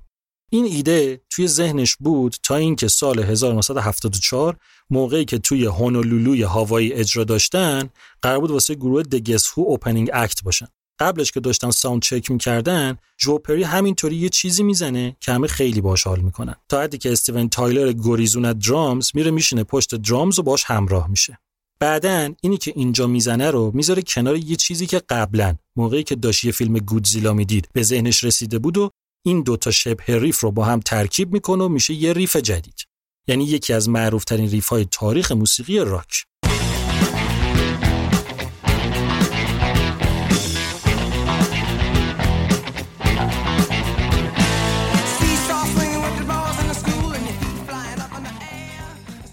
این riff رو جو پری می‌بره پیش بقیه و چهار شب روش کار می‌کنن و از توش یه آهنگ درست حسابی می‌کشن بیرون. اما این وسط هر چی استیون به خودش فشار میاره که یه lyrics واسش بنویسه نمیشه که نمیشه. می‌گفت این اصلا یه طوریه که lyrics بهش نمیچسبه. بقیه مخصوصا جک داگلاس تهیه کننده فشار می آوردن بهش که بهونه نیار دل به کار بده. lyrics رو بنویس که جمعش کنی. اونقدر این قضیه طول می‌کشه که تقریبا به این نتیجه می‌رسن که این track رو بذارن کنار و واسه این آلبوم بیخیالش بشن. آهنگ حتی اسمم نداشت. یه شب که نشسته بودن و در دیوار رو نگاه می‌کردن تا استیون lyrics رو بنویسه جک داگلاس میگه که اینطوری نمیشه. امشب رو تعطیل کنیم بریم بیرون یه قدمی بزنیم. باد بخوره به کله بعضیا. شاید یه چیزی از توش در اومد. این قضیه قبلا هم جواب داده بود. اینکه می‌رفتن بیرون یه چرخی می‌زدن. استیون می‌رفت با چند تا فاحشه و آدمای علافی که تو خیابون بیکار بودن صحبت می‌کرد و با ایده و lyrics برمیگشت استودیو. اما های خیابونی اون شب نتونست به استیون کمک کنه. فشار عجیبی روش بود. حس می‌کرد همیشه اون بوده که داشته همه رو میکشیده جلو اما این دفعه خودش شده مانع جلو رفتن بقیه. همین که قدم می‌زدن چشمشون میفته به سردر یه سینما که داشته فیلم فرانکشتاین جوان رو نشون می‌داده. بیکار بودن دیگه. بلیت می‌خرن و میرن تو. یه جای فیلم مارتی فلدمن که نقش ایگور رو بازی می‌کرد پاشم میلنگید داشت شل زنان از پله های ایستگاه قطار می‌رفت پایین که برمیگرده به دکتر فرانکشتاین که نقشش رو جین وایلدر بازی می‌کرد میگه که واک دیس وی اونم دنبالش میره پایین. همون مدلی هم شل می‌زنه. اینا چنان می‌زنن زیر خنده که نفسشون بند میاد. یاد سه کله پوک افتاده بودن. بچه های ایروسمیت به شکل مریضگونه عاشق فیلم های The Three یا سکل پوک بودن. روزی نبود که نشینن پای دیدن فیلم های اینا. حالا خلاصه. انقدر این قضیه براشون بامزه بود که فرداش سر تمرین برگشتن به استیون گفتن اسم این آهنگ همون جمله ایگوره. Walk this way. استیون برمیگرده میگه من هنوز lyrics ننوشتم. اسم گذاشتین روش. اونام گفتن خب حالا تو اسم رو داری. برو lyrics رو براش بنویس. استیون یه نگاه بهشون میندازه و میگه نه اینطوری نمیشه. من اینجا نمی‌تونم تمرکز کنم. همون صبح برمیگرده هتل یه قرص آرام بخش میندازه بالا میشینه سر نوشتن lyrics تا 11 فردا شبش. با مواد خودشو بیدار نگه داشته بود. می‌نویسه و خط می‌زنه و edit می‌کنه و بالاخره تمامش می‌کنه. خوشحال کاغذا رو برمیداره و میپره تو تاکسی و میره استودیو. پول تاکسی رو میده و میدوه میره بالا و در رو چنان باز می‌کنه که همه برمیگردن سمتش. استیون توی چارچوب در می‌بینن که وایساده. اما هیچی نمیگه. هاج و واج مونده. داره به دستش نگاه می‌کنه.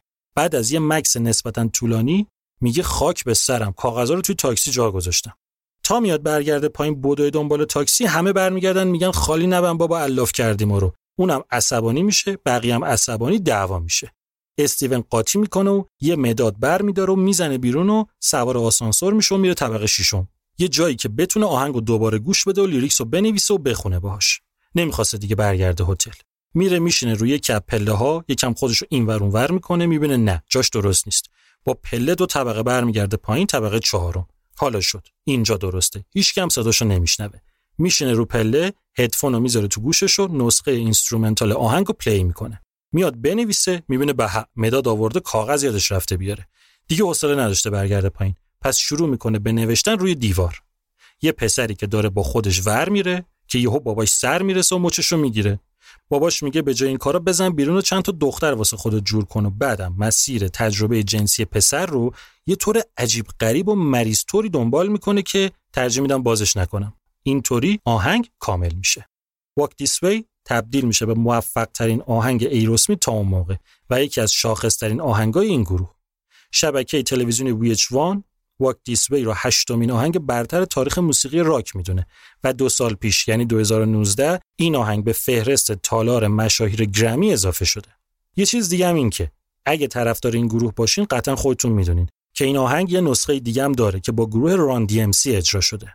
اونقدر این نسخه مهم و سرنوشت سازه که اینجا جاش نیست در موردش بگم. به وقتش تعریف می‌کنم براتون. یه تیکه دیگه ازش بشنویم و بریم بعدی.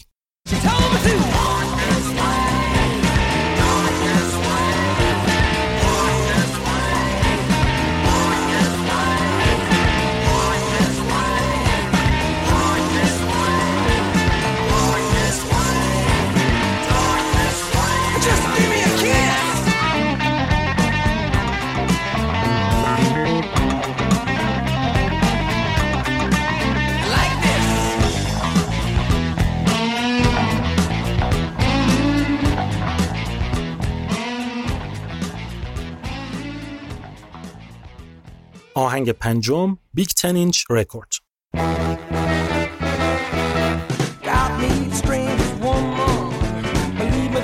no sense, but I really get her going. And I give out my big 10 inch red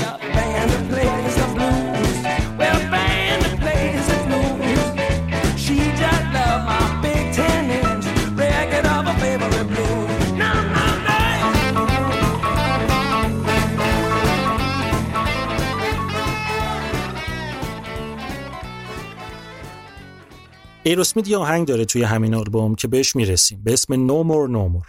در موردش توضیح میدم جلوتر. اما وقتی استیون تایلر این آهنگو نوشت آهنگی که lyrics پر از گوشه و کنایه ای داره با خودش نشست فکر کرد که من چرا اینو نوشتم؟ چی تو ذهنم بوده؟ از چی الهام گرفتم که خودم خبر نداشتم؟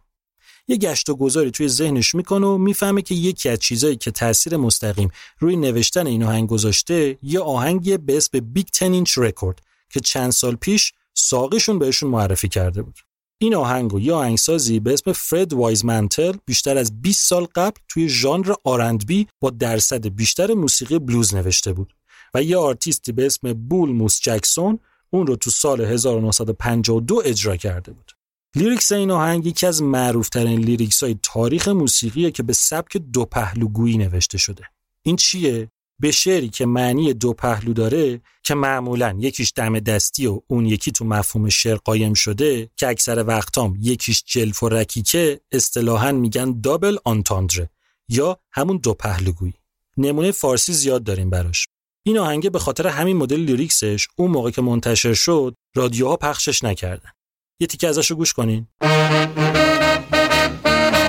God strangest woman. Believe me, this chick's no cinch, but I really get her going when I take out my big 10 inch record of the band that plays the blues. The band that plays the blues. She just loves my big 10 inch record of her favorite blues.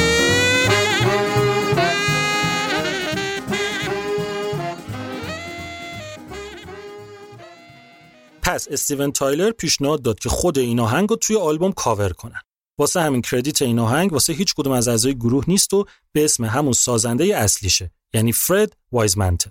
حالا قضیه lyrics چیه؟ صفحه های موسیقی یا همون vinyl که بهش رکورد هم میگن سایزهای مختلفی دارن.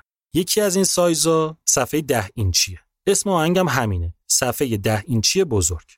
حالا lyrics آهنگ به ظاهر داره عکس العمل دوست دختر خواننده رو تعریف می‌کنه وقتی که خواننده براش یه صفحه ده اینچی جدید رو play کرده.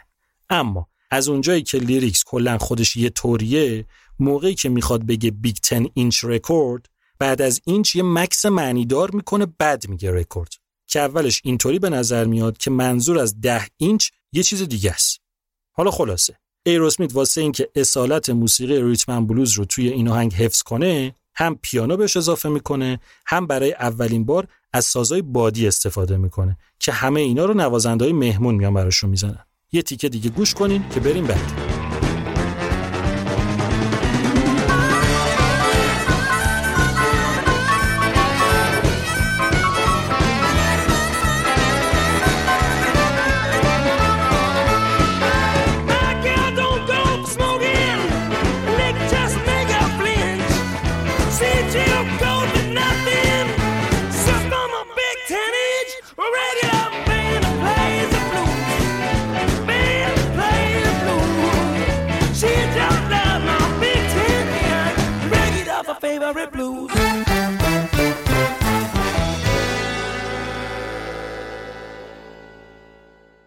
آهنگ ششم سویت ایموشن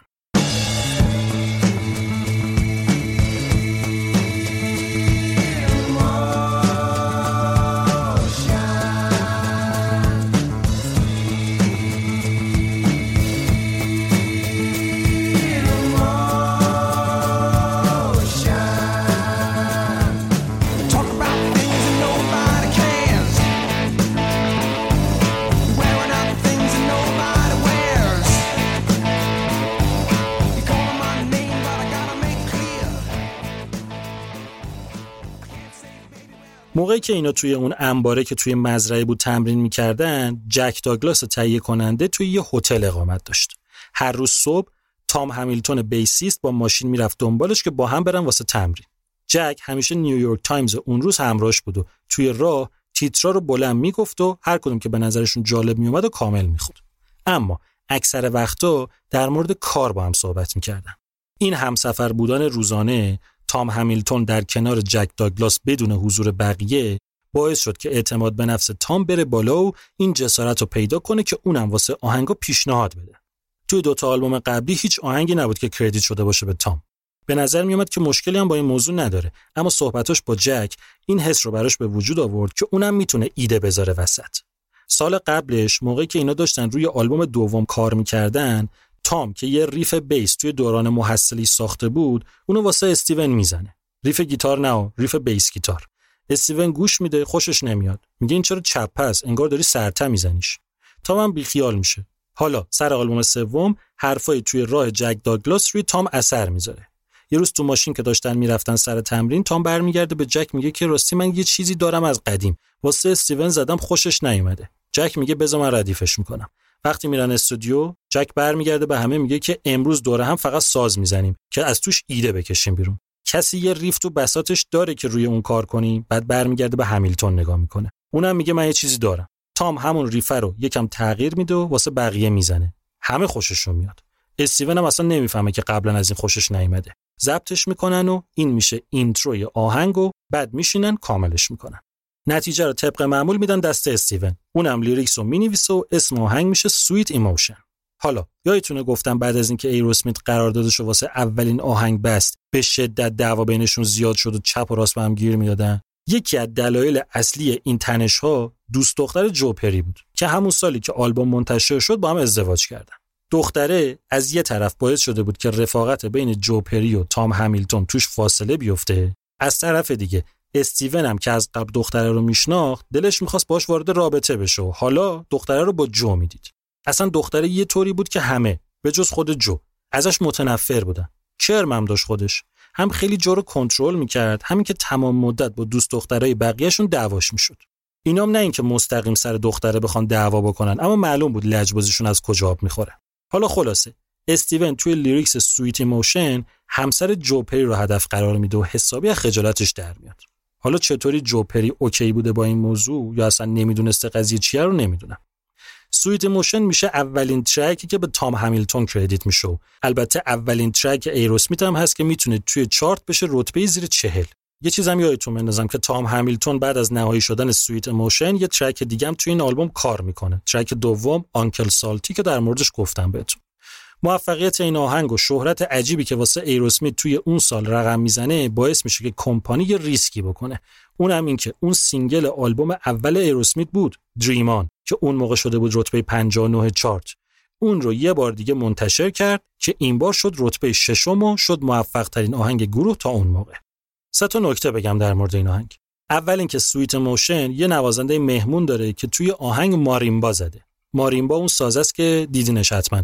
یه سری تخته چوبی افقی کنار همن اسباب بازیش واسه بچه هم هست. بعد نوازنده با چوب می‌زنه رو تخته ها اون ماریمباس این پس نکته اول. نکته دوم جالب تره یه چیزی هست به اسم talk box. خیلی خیلی ساده بخوام بگم چیه. talk box یه دستگاهیه که یه شیلنگ داره که گیتاریست اونو می‌ذاره تو دهنش. بعد اون یکی سمتش یه چیزیه که صدای آمپلیفایر گیتار رو میفرسته تو شیلنگ و تو دهن گیتاریست. گیتاریست هم با باز و بسته کردن دهنش اون صدا رو تغییر میده.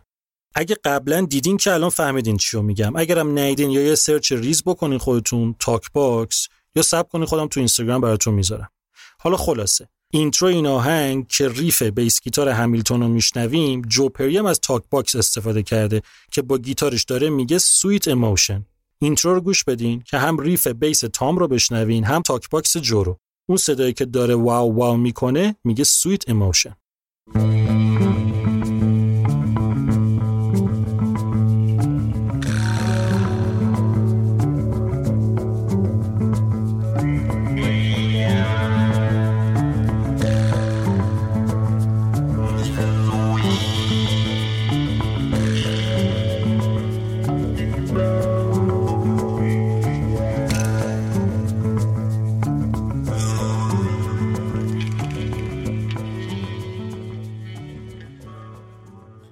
اینم پس نکته دوم. اما نکته سوم که از همهشون جالب تره اگه یادتون باشه گفتم که یه آقایی به اسم فرانک کانلی اول از همه زیر پروبال اینا رو گرفت و شد منیجرشون. که بعد واسه اینکه بتونن قرارداد پیدا کنن با دو نفر توی نیویورک شریک شد که اونا بگردن دنبال قرارداد. قبل آلبوم سوم یه مدتی بود که فرانک کانلی اینا رو رها کرده بود. کار به کارشون نداشت. اینا حالا درگیرتر از اونی بودن که بخوان خیلی پیگیر ماجرا بشن. اما هر از گاهی که حرفش می‌شد شاکی بودن. که این مرتیکه ما رو ول کرد و عجب نامردی بود و از این حرفا. تا اینکه با خبر شدن فرانک کانلی سهم خودش توی مدیریت گروه و فروخته به دوتا منیجر دیگه. یعنی لبر و کرپس. اینجا دیگه واقعا شاکی میشن. زنگ می‌زنن هرچی از دهنشون در میاد و به بنده خدا میگن. اونم میگه وحشی نشین. من سرطان دارم. همون موقعم که کارو با شما شروع کردم داشتم. اما الان دیگه بدتر شده. نمی‌تونم انرژی بذارم براتون. اینام شرمنده میشن و برای قدردانی از فرانک یه حرکت ریز نامحسوس می‌کنن. توی آهنگ Sweet Emotion یه جاش هست که خیلی خیلی باید گوش ظریفی داشته باشین که بشنوینش. بذارین براتون بذارمش. واسه اینکه واضح تر بفهمین همه صدا هست شده فقط صدای drums و vocal مونده. گوش کنین.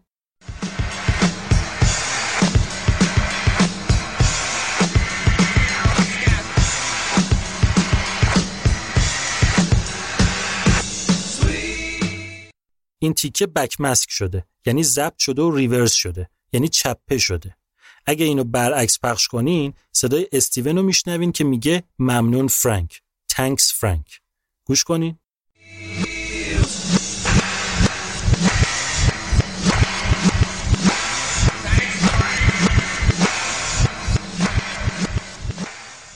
تشخیصش یکم سخته اما چیز جالبیه. اینم بگم که فرانک کانلی دو سال بعد از انتشار این آلبوم توی سال 1977 به خاطر سرطان از دنیا رفت. Sweet Emotion یکی از امضاهای ایروسمیت می‌دونن. آهنگی که توی اکثر فهرستای بهترین آهنگای تاریخ موسیقی اسمش رو می‌تونین پیدا کنین. سال 1991 یعنی 16 سال بعد از انتشار آلبوم ایروسمیت یه نسخه دیگه از این آهنگ رو ضبط و منتشر کرد و برای این یکی یه ویدیو هم ساخت.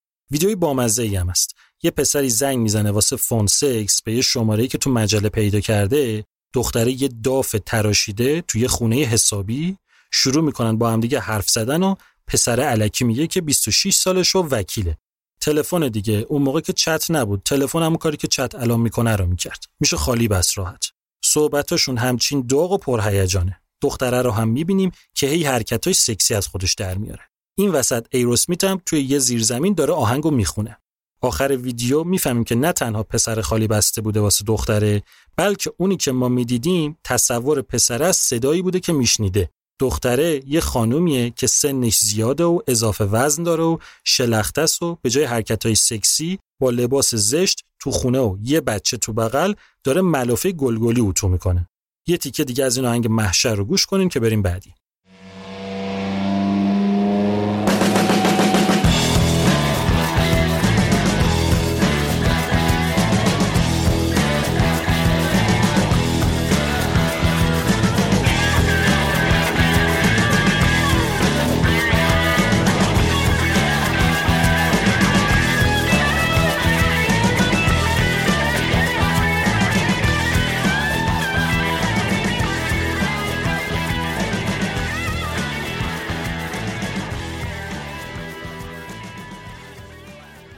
ترک هفتم No More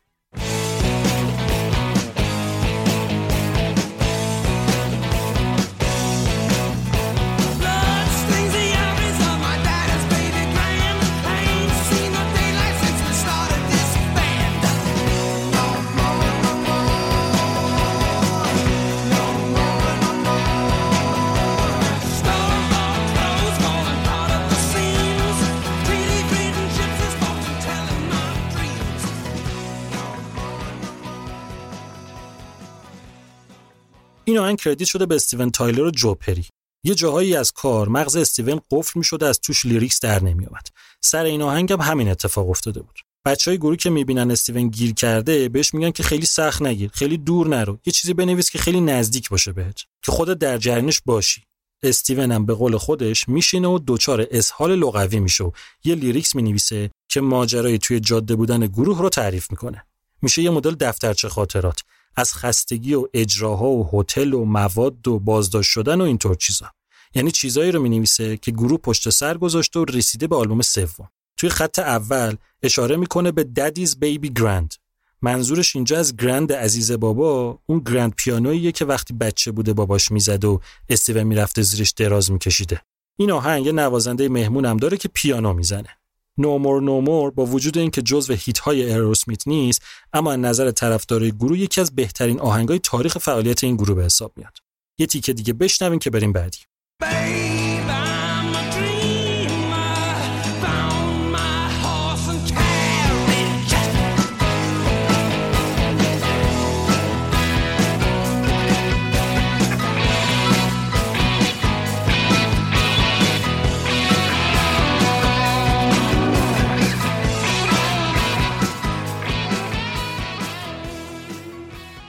آهنگ هشتم راوند اند راوند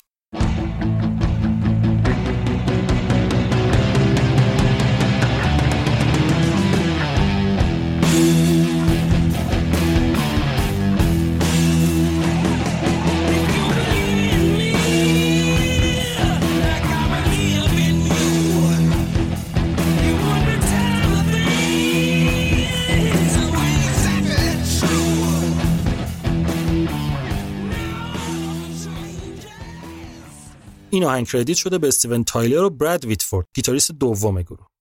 این میشه اولین آهنگ ایروسمیت تا اون موقع که به ویتفورد credit شده. کلا بذارین یه نگاه بندازیم. توی این آلبوم 9 تا track داریم. یکیش که کاور بود هیچی. میمونه 8 تا. هر 8 آهنگ credit شده به استیون تایلر که تو یکیش خودش تنهاست سه تاش با جو پری گیتاریسته دو تاش با تام همیلتون bassist ه همین یه دونه با براد ویتفورد گیتاریسته هیچ track هم به جوی کریمر drummer credit نشده. Round and Round آهنگ عجیبیه. از اون نظر که خیلی کم پیش اومده که ایروسمیت از فضای موسیقی هارد راک فاصله بگیره و بره تو فاز موسیقی پروگرسیو راک. اتفاقی که تو این آهنگ به وضوح افتاده. در ضمن اینجا براد ویتفورد و جو پری جاشون رو عوض کردن. براد lead گیتار رو می‌زنه و جو rhythm گیتار رو. چیز خاصی نداره. یه تیکه دیگه ازش بشنویم بریم بعدی.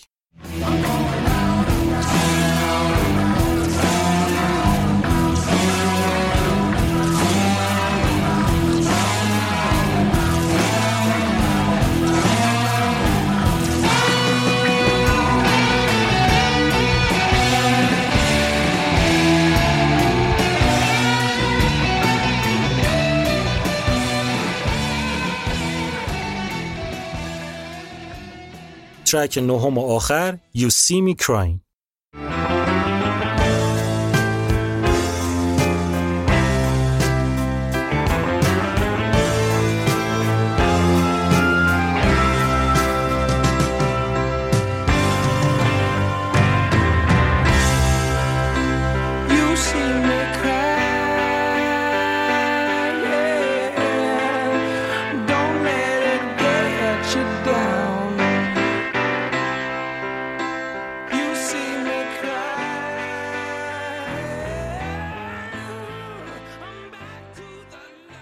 این آهنگ credit شده به استیون تایلر و دان سالامون دان کیه یادتونه که استیون تایلر اون موقعی که هنوز استیون تالاریکو بود یه گروهی داشت به اسم Strangers که بعدا شد Chain Reaction bassist اون گروه دان سالامون بود استیون این آهنگو با اون نوشته You See Me Crying هم یه آهنگ عجیب دیگه است. کلا همه چی اینجا فرق داره. جو پری و براد ویتفورد هر دوتاشون هم lead گیتاریستن و هم ریتم گیتاریست. این ولی خیلی چیز عجیبی نیست. نکته خاص اینه که واسه ضبط این آهنگ از ارکستر سمفونی استفاده کردن و ژانر آهنگ و بردن سمت پیانو بلد. پدرشون هم در اومد بس که اجراش سخت بود. سر همین سختیش هم کلا فقط یه بار اونم تو سال 2009 توی کنسرت اجراش کردن. یه چیز جالب این که موقعی که داشتن این آهنگو ضبط می‌کردن مدیر کمپانی یعنی اونی که جای مدیر اخراج شده اومده بود میاد به گروه سر بزنه عشق می‌کنه با آهنگ کلی ازشون تعریف می‌کنه و میگه که انتظار همچین چیزی رو نداشته یه شوخی هم می‌کنه. میگه قبل از اینجا سر ضبط هربی هانکاک بودم. پروردگار موسیقی جاز بود اون موقع که داشت 15 امین آلبومش رو ضبط می‌کرد. میگه که من رفته بودم اونجا حوصلم سر رفته بود. شما خیلی باحالتری. اینا عشق می‌کنن از این تعریفش. یه چیز بامزن بگم. سال 1984 اینا داشتن کار می‌کردن. رادیوم روشن بود که یهو همین آهنگ پخش میشه. استیون تایلر میگه به عجب چیز خوبیه. بیاین تو آلبوم بعدی کاورش کنیم. که جو پری برمیگرده میگه خاک تو فرق سرت کنن انقدر مواد زدی مخت از بیخ تعطیل شده. این آهنگ خودمونه. تو پرانتز بگم استیون تایلر اون موقع به حدی مصرفی زیاد شده بود که مشکل حافظه پیدا کرده بود. یه تیکه دیگه شو گوش بدین و تمام.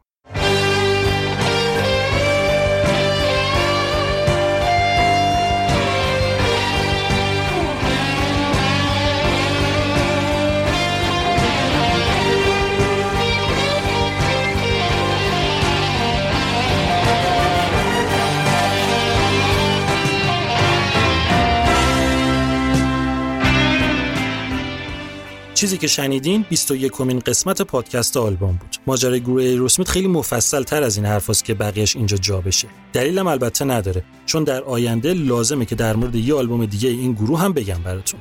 ادامه داستان رو هم اونجا میگم.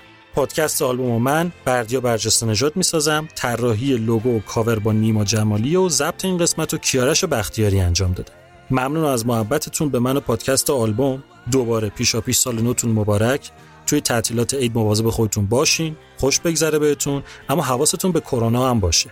اگه دلتون خواست از پادکست آلبوم حمایت بکنین و ایدی بدینم می‌تونین از طریق سایت هامی باش حامی پادکست آلبوم باشین. لینکش توی بخش توضیحات هست.